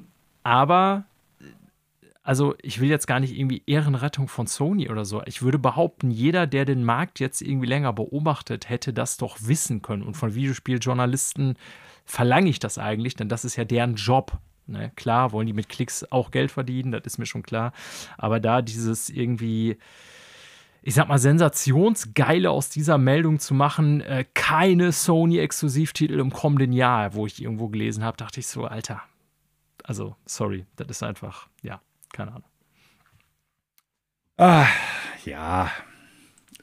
Einfach einen Schritt zurück machen, tief durchatmen, dann ist halt alles nicht ganz so schlimm. Äh, eine kurze Sache zu Sony noch. Ja. Oder wolltest du noch was sagen? Ich wollte gerade noch sagen, zumal, ich glaube, das war Teil meiner Prognose, ich weiß ja nicht mehr, ich glaube, Sony ist das auch relativ egal, solange die zum Beispiel große Second-Party-Exclusives teilweise kriegen, wie zum Beispiel das erwähnte Final Fantasy Rebirth, was ja nicht gerade mhm. kleiner Titel ist. Und ja. also, wenn man jetzt rein so von Plattform-Exclusives spricht, kann denen ja eigentlich fast scheißegal sein, ob die hausintern sind oder nicht. Ja, so, exklusiv ist es dann trotzdem und die Leute brauchen die Konsole, um das dann zu spielen. So. Äh, wo wir eben bei Microsoft schon drüber gesprochen haben, Zumindest bei PlayStation spricht man auch darüber, dass man halt das Potenzial von diversen Markenspielen oder ja. halt der PlayStation-Plattform im Allgemeinen dadurch vergrößern möchte, dass man halt nicht mehr nur den Fokus auf PlayStation-Konsolen legt, sondern dass halt auch eher Multiplattform so ein zukünftiges Ding sein könnte. Ist alles noch sehr vage, im Endeffekt auch hier wieder von äh, Hiroki Totoki beschrieben worden. Ne? Also auch da sehr, sehr ja, viel Interpretationsspielraum, ähm, weil prinzipiell sind die ja schon seit einigen Jahren mit den größten Spielen auch auf dem PC zu finden. Ähm, es wird halt hier nicht ganz deutlich, ob es jetzt tatsächlich darum geht, noch mehr Sachen werden auf dem PC kommen oder PlayStation und PC werden am gleichen Tag direkt die Spiele rauskommen, wie es jetzt auch bei Helldivers war. Oder ob das bedeutet, wir überlegen auch, vielleicht bei Nintendo, vielleicht bei Xbox zu veröffentlichen. Ne? Also das ist, ist noch ein bisschen vage jetzt hier. Aber im Endeffekt auch hier gibt es scheinbar Überlegungen, wie können wir die einzelnen Marken einer größeren Käuferbasis zukommen lassen. Ja, also da sind wir wieder bei dem Punkt von Xbox vorhin, von Microsoft. Auch bei Sony gehe ich ganz klar davon aus. Wir haben es jetzt bei äh, Helldivers 2, hast du schon angesprochen, erlebt. Da ist es am gleichen Tag auf PC rausgekommen und das ergab auch speziell Sinn, weil es halt ein ja, Service-Game ist. Wobei die jetzt tatsächlich das Problem haben, dass zu viele Spieler am Start sind. Aber ja. Äh, da hat es gut funktioniert. Von den Verkaufszahlen her gibt Ihnen der Erfolg ja erstmal recht, denn nochmal Spitze der Steam Sale Charts heißt, die verdienen jetzt mit dem Spiel eine Menge Geld, weil sie es auch zeitgleich auf PC rausbringen. Also mehr als sie hätten auf PlayStation mhm. allein erzielt. Und ähm, wir sind nun mal in einer Zeit, in der gerade im AAA-Bereich Spieleentwicklung immer länger werden, was Jahre angeht, und immer teurer werden damit gleichzeitig. Also die Kosten sind ja über die vergangenen 20 Jahre im Bereich der Videospielentwicklung gerade im, bei den teuersten Spielen exponentiell, kann man schon sagen, gestiegen.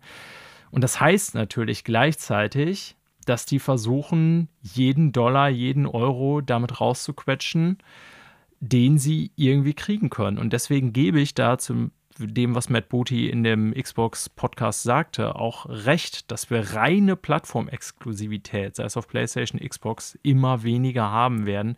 Es rentiert sich einfach nicht, ganz einfach. Und wenn wir nicht nur irgendwelchen Mobile-Schrott haben wollen oder so, ähm, sondern wirklich Spiele, die in der Produktion, keine Ahnung, 300 Millionen oder mehr kosten, was ja, bei sowas wie Horizon oder so bei der Serie mittlerweile der Punkt ist, an dem wir sind, dann haben die Firmen eigentlich gar keine andere Wahl, als eine möglichst breite Schicht von Käufern anzusprechen. Und das wird so kommen. Und damit müssen alle Fanboys oder Plattformfanatiker irgendwie auch klarkommen. Ähm, ob dann die Zukunft davon unabhängig, wie weit durch Streaming und Cloud-Dienste bestimmt wird, das steht nochmal auf einem ganz anderen Blatt. Aber wie gesagt, wenn wir diese großen, fetten, teuren Videospiele haben wollen, äh, ist das illusorisch, die nur auf einer Plattform zu haben. Und ich, ich finde das auch nicht schlimm. Ich glaube, da sind wir einer Meinung. Mir ist das scheißegal. Also, wenn die Spiele gut sind, ich bezahle da gerne vollen Preis für und dann ist mir auch egal, auf welcher Plattform. Meine Sorge ist ja immer eher, dass man eben weil die Spiele so teuer sind, die verramschen will über so Dienste. Aber das, wie gesagt, ist ein anderes Thema. Mhm. Ja, gut äh, läuft's bei From Software, denn die haben genug Kohle gehabt, um die alleinigen Rechte an Elden Ring zu erwerben oder zurückzuerwerben. Ich weiß gar nicht, wie das da jetzt genau gelaufen ist. Äh, Im Sinne von, das ist ja ein Spiel, das Bandai Namco zumindest im Westen rausgebracht hat. Ich glaube, From Software bzw. Ähm, Kadokawa bringen ihre Spiele in Japan selber raus. Ja. Ähm, so. Es geht da erstmal scheinbar nur um den Titel Elden Ring selber. Das heißt, so wie ich das jetzt als Laie irgendwie lese, ähm, könnten die jetzt theoretisch ein Elden Ring 2 machen. Interessant wird es natürlich, weil das das eigentliche Spiel nicht umfasst, ob die bestimmte Charaktere aus dem Spiel dann übernehmen dürften oder nicht. Ja, genau. Es geht hier um das Elden Ring Trademark und da Bandai mhm. Namco das Spiel gepublished hat, lag das wohl auch bei Bandai Namco, was jetzt nicht unüblich ist, denn zum Beispiel ähm, ja, Demon's Souls, was ja damals von Sony gepublished wurde, die Rechte an Demon's Souls gehören Sony, genauso wie meines Wissens nach bei Bloodborne, wenn ich das richtig sehe. Mhm. Ähm, in dem Sinne war From Software der beauftragte Entwickler sozusagen und Demon's Souls, das Remake selber, wurde dann ja auch unabhängig von From Software gemacht, nämlich von Bluepoint. Und mhm. ich würde vermuten, um dann ja komplette Herrschaft, Ownership über diese IP zu haben, hat man eben da zugelangt, weil Geld genug haben sie anscheinend gemacht mit dem Spiel. Mich überrascht tatsächlich, dass Bandai Namco das gemacht hat, aber ist tatsächlich wahrscheinlich alles eine Frage des Preises. Ähm, ist auf jeden Fall ein interessanter Punkt. Hat man auch nicht ganz so oft, finde ich, dass so irgendwie so ein, ähm, ja, also ganz so oft stimmt. Also zum Beispiel Bungie, als sie unabhängig geworden äh, wurden von Activision Blizzard, die haben ja auch die Rechte an der Marke mitgenommen. Ne? Oder wie war das noch bei ähm, IO Interactive? IO Interactive, genau, genau Dankeschön, mhm. fehlt gerade der Name nicht ein, aber das meinte ich.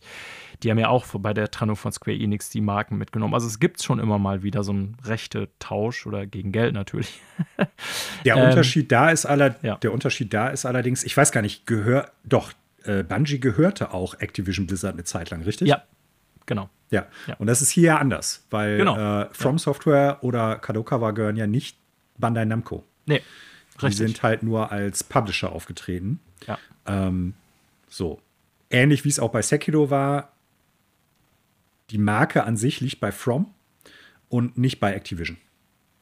Ja. Und vielleicht kann es ja auch so sein, dass halt äh, Bandai Namco gesagt hat, pass auf, wir haben das Spiel, das verkauft sich weiterhin wie geschnitten Brot, da kommt jetzt bald auch nochmal der DLC und das ist ja das, worum es uns geht, weil wir wissen gar nicht, ob From Software ein neues Elden Ring macht und ich behaupte mal, die Verknüpfung der Spiele mit dem Studio From Software ist eigentlich so stark, dass egal wie gut ein Spiel wird, was dann Elden Ring 2 geheißen hätte oder Bloodborne 2 oder Sekiro 2, das aber nicht von From Software kommt, ich glaube, automatisch schon bei den Leuten mehr oder weniger unten durch ist, weil es halt nicht von From Software kommt. Und dass dann halt die Marke an sich für Bandai Namco ohne From Software auch mehr oder weniger irrelevant ist. Weißt du, wie ich das meine? Ja. Also das ist auf jeden Fall ein interessanter Move, dessen Beweggründe wir natürlich jetzt hier nur spekulieren können, aber ich finde das ja aus mehreren Gründen interessant. Erstens, ähm, ja, weil ich mich frage, wie gesagt, warum Bandai Namco das überhaupt mitmacht, denn die können ja erstmal nicht gezwungen werden. Das ist ja eine reine Geldsache. Äh, vielleicht wollten mhm. sie auch Goodwill erhalten, einfach mit From Software natürlich. Das mag auch Teil des Ganzen sein, dass sie dann irgendwie gesagt haben, ja, dann publishen in Zukunft aber auch noch gerne eure Spiele, weil die können natürlich auch woanders hingehen. From Software haben sie ja in der Vergangenheit auch schon. Äh, warum From Software das dann machen will, was die für Pläne mit dem Franchise haben, offensichtlich haben sie noch große Pläne, weil sonst würden sie es nicht machen. Ich meine, ähm, From Software hat sich diesbezüglich ja geäußert. Was haben sie gesagt, ganz genau? Die haben halt gesagt, dass die ein, äh, wie sagt man so schön, also dass die ein eigenes Roster an starken Marken haben wollen, womit die auch ein bisschen unabhängiger sind. Okay. Und die haben ja, schon auch durchaus, also die haben jetzt Sekiro, die haben Elden Ring, die haben Tenchu, die haben Armored Core. Das sind alles Marken, die jetzt bei denen liegen, wo die im Prinzip tun und lassen können, was die möchten. Ähm, wie das mit bestehenden Spielen jeweils dieser Marken aussieht, die jetzt, wie zum Beispiel Elden Ring, von anderen Leuten gepublished worden sind außerhalb Japans, äh, keine Ahnung. Aber theoretisch können die jetzt einfach sagen, wir machen ein neues Elden Ring mit Nintendo ja, klar. Nur so als Beispiel. Ja, ich meine, als Entwickler würde ich natürlich auch immer gern äh, meine eigenen Produkte darüber die vollen Rechte haben. Das ist mir schon klar. Ne? Aber bei Bandai Namco hat es mich jetzt auch deswegen, sage ich mal, überrascht, weil die haben sich ja Bandai Namco erstmal schon mal bewusst als Publisher ausgesucht jetzt bei den letzten Spielen. Mhm. War ja auch nicht das erste mit Elden Ring. Und Bandai Namco ist ja auch plattformagnostisch. Das heißt, da konnten sie überall auch tatsächlich rausbringen, was sie auch gemacht ja. haben. Ähm, ja, Ne? Aber es gibt ja auch durchaus Debatten darüber, ob zum Beispiel Bloodborne, das Remake, auf das wir ewig warten, ob das auch was damit zu tun hat, dass Elden Ring da irgendwie noch sich so bestimmte Sonderrechte gesichert hat, dass Sony nicht machen kann, was sie damit wollen. Weil, ja, also, wie gesagt, Devils, ach, Dings, ähm, Demon's Souls, Demon's Souls gehört ja ganz. Devil's Souls. Devil's Souls. Demon's Souls gehört ja Sony alleine. Und das haben sie dann ja auch eben ohne From Software geremaked. Und vielleicht fand From Software das auch gar nicht so toll, weiß ich nicht. Kann natürlich sein, das weiß ich auch nicht. Äh, jetzt kommt noch so zum Abschluss zu diesem Punkt, zu diesem Thema, ganz kurz die Sache, über die wir letzte oder vorletzte Woche schon gesprochen haben. Nämlich, dass Tencent, glaube ich, irgendwie an einer Mobile-Markt-Umsetzung von Elden ja, arbeiten. Das Gerücht, ja. Und so, vielleicht versucht damit From Software vorzugreifen, dass sowas passiert. Ja, ist ein guter Punkt, Manuel. Den Zusammenhang habe ich gar nicht gezogen, aber der wäre tatsächlich sehr nah, weil das ja nicht in deren Hand liegt. Ja, richtig. So, kommen wir jetzt zum letzten Punkt. Wir schnuppern einmal in die Gerüchteküche und äh, da finden wir im fröhlich blubbernden Topf Neuigkeiten. Na, Neuigkeiten sind es nicht, ich muss Gerüchte sagen. Äh, Gerüchte zu dem Nachfolger der Nintendo Switch, also der neuen Nintendo Hardware. Wir nennen sie jetzt einfach, damit es leichter geht, Nintendo Switch 2, ohne dass wir wissen, ob sie so heißen wird. Es gab, und da sind wir ja auch schon bei unseren Prognosen für das neue Jahr jetzt drauf eingegangen, diverse Gerüchte in der Vergangenheit, die darauf schließen lassen, dass 2024 das große neue Jahr für neue Nintendo Hardware sein sollte. Äh, jetzt gab es ganz interessant ich sag mal, so ein. Das fing mit, mit irgendwie so einem, so einem brasilianischen Videospieljournalisten äh, an, der so über Twitter gesagt hat: Ja, ey, er hätte gehört von drei unterschiedlichen Richtungen. Nintendo Switch 2 wird auf 2025 verschoben. Das haben erstmal super, super viele Internet-Outlets aufgenommen. Und äh, dann hat sich kurz danach tatsächlich ähm, Video Games Chronicle nochmal zu Wort gemeldet und haben gesagt, das, was der äh, und Hero Gamer auch.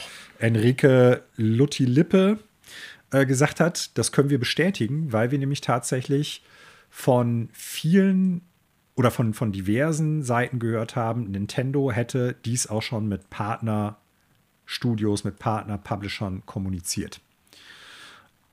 Ja. Das heißt, es scheint wohl einen Plan gegeben zu haben, dass das Ding 2024 kommt. Und Warum, wieso, weshalb ist nicht hundertprozentig klar. Ähm, wird es jetzt erst im ersten Quartal 2025 erscheinen. Zu den Gründen wird spekuliert, dass es äh, heißt, ja, die wollen halt ein möglichst gutes Line-up zum Launch haben und das würde jetzt 2024 noch nicht bestehen. Ja, es sind alles noch Gerüchte, muss man ganz klar sagen, genau. aber wenn es so kommen und das, wenn es so kommt, und das scheinen ja mehrere Quellen unabhängig voneinander hier zu berichten, könnte die Meldung auch nennen, kein Punkt für Daniel und äh, wir müssen einfach noch länger warten und dann ist es, boah, 2025, wie alt ist die Switch da manuell? Acht Jahre, ne?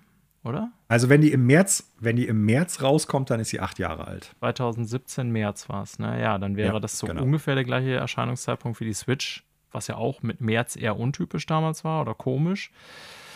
Mhm. Ja, die Xbox kam auch irgendwann, also nicht zu Weihnachten oder Herbst raus, die 360, sondern ja. früher.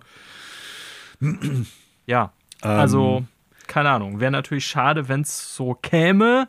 Ich glaube jetzt nicht, dass es dann dieses Jahr nichts zu zocken gibt für uns, aber boah, das wäre dann schon echt ziemlich spät, Nintendo. Aber ich neige dazu, ja, also, zu glauben, hier dem Gerücht. Ich, ich glaube das auch. Ne? Also nachdem Video Games Chronicle das ja berichtet haben, dass die das noch mal bestätigen konnten, zumindest aussagetechnisch von diversen Quellen, hat Bloomberg das ja auch gemacht, Eurogamer hat das gemacht. Ähm, kann natürlich sein, dass die alle die gleichen Quellen zufällig haben. Ich hoffe es mal nicht. Im Sinne von. Ein Typ schreibt alle Dann an. ist das genauso ungefähr. Aber äh, für mich hat das so mehrere Aspekte, das ganze Ding nochmal, abgesehen davon, dass ich natürlich gerne eine neue Nintendo, also dass ich Fan von Hardware-Launches bin. Neue Konsolen sind immer irgendwie cool, machen Spaß. Ähm, vorausgesetzt, man kann die kriegen. Und dass einfach die Nintendo Switch auch dementsprechend schon alt ist, auch wenn es ein Handheld ist. Es gibt Spiele, die sehen echt zeitlos gut darauf aus. Luigi's Mansion, Metroid Prime äh, Remaster, solche Sachen, die sehen echt top aus. Die müssen sich meines Erachtens nach auch auf großen Konsolen, Xbox oder PlayStation, nicht wirklich verstecken. Äh, aber an vielen anderen Punkten muss ich sagen, man merkt an, dass die Hardware alt ist und ich kann da gern mal irgendwie ein grafisches Update haben, ja, ein paar mehr Features und so weiter und so fort. Die, die Aspekte, die mich aber dann mehr so noch irgendwie äh, über die ich nachgedacht habe, ist dann einerseits so, wie ist das eigentlich für die ganzen anderen, die jetzt an Videospielen entwickeln? Weil es ist ja nicht so wie bei, wenn eine Konsole raus ist, dass die dann frei entscheiden können, mehr oder weniger, wann kommen die Sachen auf den Markt. Klar, es muss da ein bisschen geguckt werden, wenn das ein physischer Datenträger ist, wann können die produziert und dann halt im Markt äh, in den, in den, Verkaufsstellen im Prinzip dann halt äh, beliefert worden sein, wann, wann können die dann verkauft werden. Aber man kann das ja entscheiden, wann man es rausbringt. Jetzt geht es ja darum, es wird ja mit Sicherheit Studios und Publisher geben, die zum Launch oder kurz danach im Prinzip planen, was rauszubringen. Das heißt, es verzögert sich ja jetzt auf einer Ebene, wo die dann noch keinen Gewinn durch das fertige Produkt dann kriegen, wenn die geplant haben, ich spekuliere jetzt einfach mal, sagen wir mal, im Oktober hätte die ursprünglich rauskommen sollen, kommt jetzt sechs Monate später im März raus, dann hast du ja sechs Monate lang, ich sag mal, keinen Gewinn dadurch, wenn das ein Exklusivtitel wird. Nee, Wenn das kein das Exklusivtitel wird, dann hast du unter Umständen das Problem, dass es dann halt auf der neuen Konsolen-Hardware, wenn die im März rauskommt, ein sechs Monate altes Spiel ist. Ne? Also dann hast du auch wieder ein Marketingproblem. Ähm ich glaube, das ist nicht unbedingt einfach. Also für uns bedeutet das nur, wir können das Ding dann später kaufen. Für Leute, die dann dafür entwickeln, stellt das ganz andere Probleme dann natürlich dar. So, ne? das, das ist so. Stimmt, ja. Und das ist der, der eine Aspekt, über den ja. ich nachgedacht habe. Der andere Aspekt ist, seien wir mal ganz ehrlich, Nintendo-Konsolen sind berüchtigt dafür, dass das letzte Jahr, bis die neue Hardware kommt, in der Regel miserabel ist. So, was neue Spiele betrifft. Wir haben noch ein paar Spiele, die jetzt bis März kommen. Wir haben noch ein Spiel mit dem äh, Remake von Thousand Year Door. Nee, äh, wie heißt das? Ja, doch, The Thousand Year Door, also Paper Mario. Im Sommer. Ähm, ja das im Sommer kommen soll. Danach ich will jetzt nicht dünn. so weit gehen und sagen, bis dahin haben die dann, wenn die neue Konsole im März kommt, bis dahin werden die nichts mehr rausbringen. Ich wette, es wird zum Ende des Jahres hin irgendein Pokémon-Remake geben, was zum Beispiel kommt.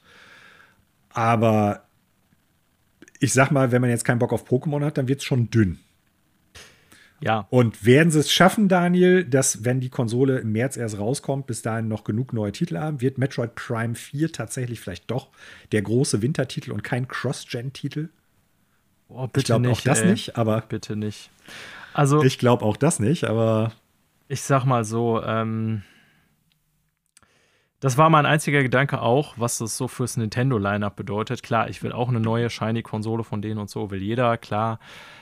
Äh, aber ja, wir haben schon drüber gesprochen, Anfang des Jahres bei Nintendo hat es eigentlich eher so das ganze Line-Up für dieses Jahr. Und ich will die jetzt gar nicht, also ich finde, die letzten Jahre haben die tatsächlich immer ein ziemlich gutes, konstantes First-Party-Line-Up hinbekommen. Da war ja, da nicht jedes Jahr der super ober Triple A-Kracher dabei, aber die haben wirklich immer so ein gutes Portfolio gehabt aus kleineren mhm. Games, großen Titeln, Remakes. Das haben sie schon eigentlich die letzten zwei, drei, vier Jahre ganz gut hingekriegt. Dieses Jahr hat es halt. Wenige Lücken. Ja, wenige mhm. Lücken. Dieses Jahr hat es wirklich so den Anschein von Nintendo selber bei den Spielen, die die rausbringen, als wäre das so auslaufender Lebenszyklus der Konsole. Ne? Ganz viele Remakes, so haben wir schon drüber gesprochen. Und das würde ja bedeuten, diese Periode ist noch länger. Und was macht Nintendo dann da? Strecken die das einfach noch mit äh, den Kalender, mit so ein paar Titeln, die hasch irgendwie darüber portiert werden? Oder ich kann mir eigentlich nicht vorstellen, dass eine Entscheidung so kurzsichtig getroffen wird, aber boah, ich hoffe nicht, dass die ein Game, was dann irgendwie einfach äh, für Switch 2 erscheinen sollte, dann vorziehen oder was weiß ich was. Also ja, hm, also bleibt ja. spannend. Also da ist für mich die ein, ein, einzige oder nicht die einzige, aber die, die große Frage, was passiert dann mit dem Nintendo Lineup für, weil das ist dann noch mhm. über ein Jahr hin von jetzt aus. Also ich bin mir gar nicht sicher, ob das nicht eine kurzfristige Entscheidung ist, weil scheinbar ist es ja jetzt so, dass die darüber gesprochen haben. Sonst hätten wir, glaube ich, im vergangenen Jahr schon die Nachricht gehabt, äh, kommt erst 2025. Ne? Ja. Also ich, ob jetzt der Grund ist, das Line-up reicht ihnen noch nicht für einen Launch, die Spiele sind noch nicht fertig oder vielleicht für das Veröffentlichungsfenster der ersten sechs Monate dann auch, weißt du, dass die da nicht wieder eine Flaute haben oder so. Aber ich glaube, das ist schon eine relativ kurzfristige Entscheidung. Ja. Ähm, das wird mit Sicherheit eine fundierte Entscheidung aus Sicht von Nintendo sein, aber auch da, entweder gehen die davon aus, dass sowieso viele Titel, die dann für die Switch 2 für einen vermeintlichen Launch im Herbst oder Winter 2024 geplant gewesen sind, Multiplattform-Titel sind im Sinne von für Switch 1 und für Switch 2, laufen dann auf Switch 2 vielleicht in höherer Auflösung und mit mehr, mit mehr RAM pro Sekunde. Ähm, oder wenn es das nicht ist, dann werden wir zumindest, ich sag mal, so eine Phase haben, so Oktober bis eventuell März, wo wenig bis gar nichts von Nintendo kommt. Weil die können ja nicht von heute auf morgen mit mal sagen, wir machen jetzt ein Remaster, das ist dann nee, in das dauert auch bei den sechs Remaster Monaten für Oktober fertig so. Ja, ne? Selbst also, bei einem Remaster, das stimmt. Wird spannend sein zu beobachten. Indeed. So. Noch Gedanken zu diesem Gerücht? Nee, das war's. Dann sind wir tatsächlich am Ende des Podcasts angekommen. Ich bedanke mich bei dir, Daniel. Es war wieder eine Freude, mit dir darüber zu sprechen, was in den vergangenen Tagen passiert ist. Äh, auch immer wieder interessant, neue Einblicke in deine und auch Connors Gedanken zu den Spielen, die ihr aktuell spielt, zu bekommen. Natürlich bedanke ich mich auch bei allen Zuhörenden da draußen. Schön, dass ihr wieder eingeschaltet habt. Wir hoffen, es hat euch Spaß gemacht. Wenn ihr konstruktive Kritik habt oder irgendwie Vorschläge oder Fragen oder sonst irgendwie noch Kommentare zu den Episoden, dann schreibt uns einfach eine E-Mail an ffelpodcast.gmail.com. Wenn ihr uns auf Podcast-Portalen hört, die es ermöglichen, Bewertungen dazulassen, dann macht das bitte. Das hilft unserer Sichtbarkeit in den jeweiligen Portalen. Dann werden auch noch Leute auf uns aufmerksam, die uns vielleicht noch nicht kennen. Natürlich dürft und sollt ihr uns auch weiterempfehlen. Wenn ihr meint, wir sind so unfassbar schlecht, dass ihr anderen Leuten davon abraten müsst, uns zu hören, dann können wir euch das natürlich nicht verbieten. Auch das dürft ihr machen. Andersherum würden wir uns natürlich mehr freuen, wenn ihr uns empfehlt.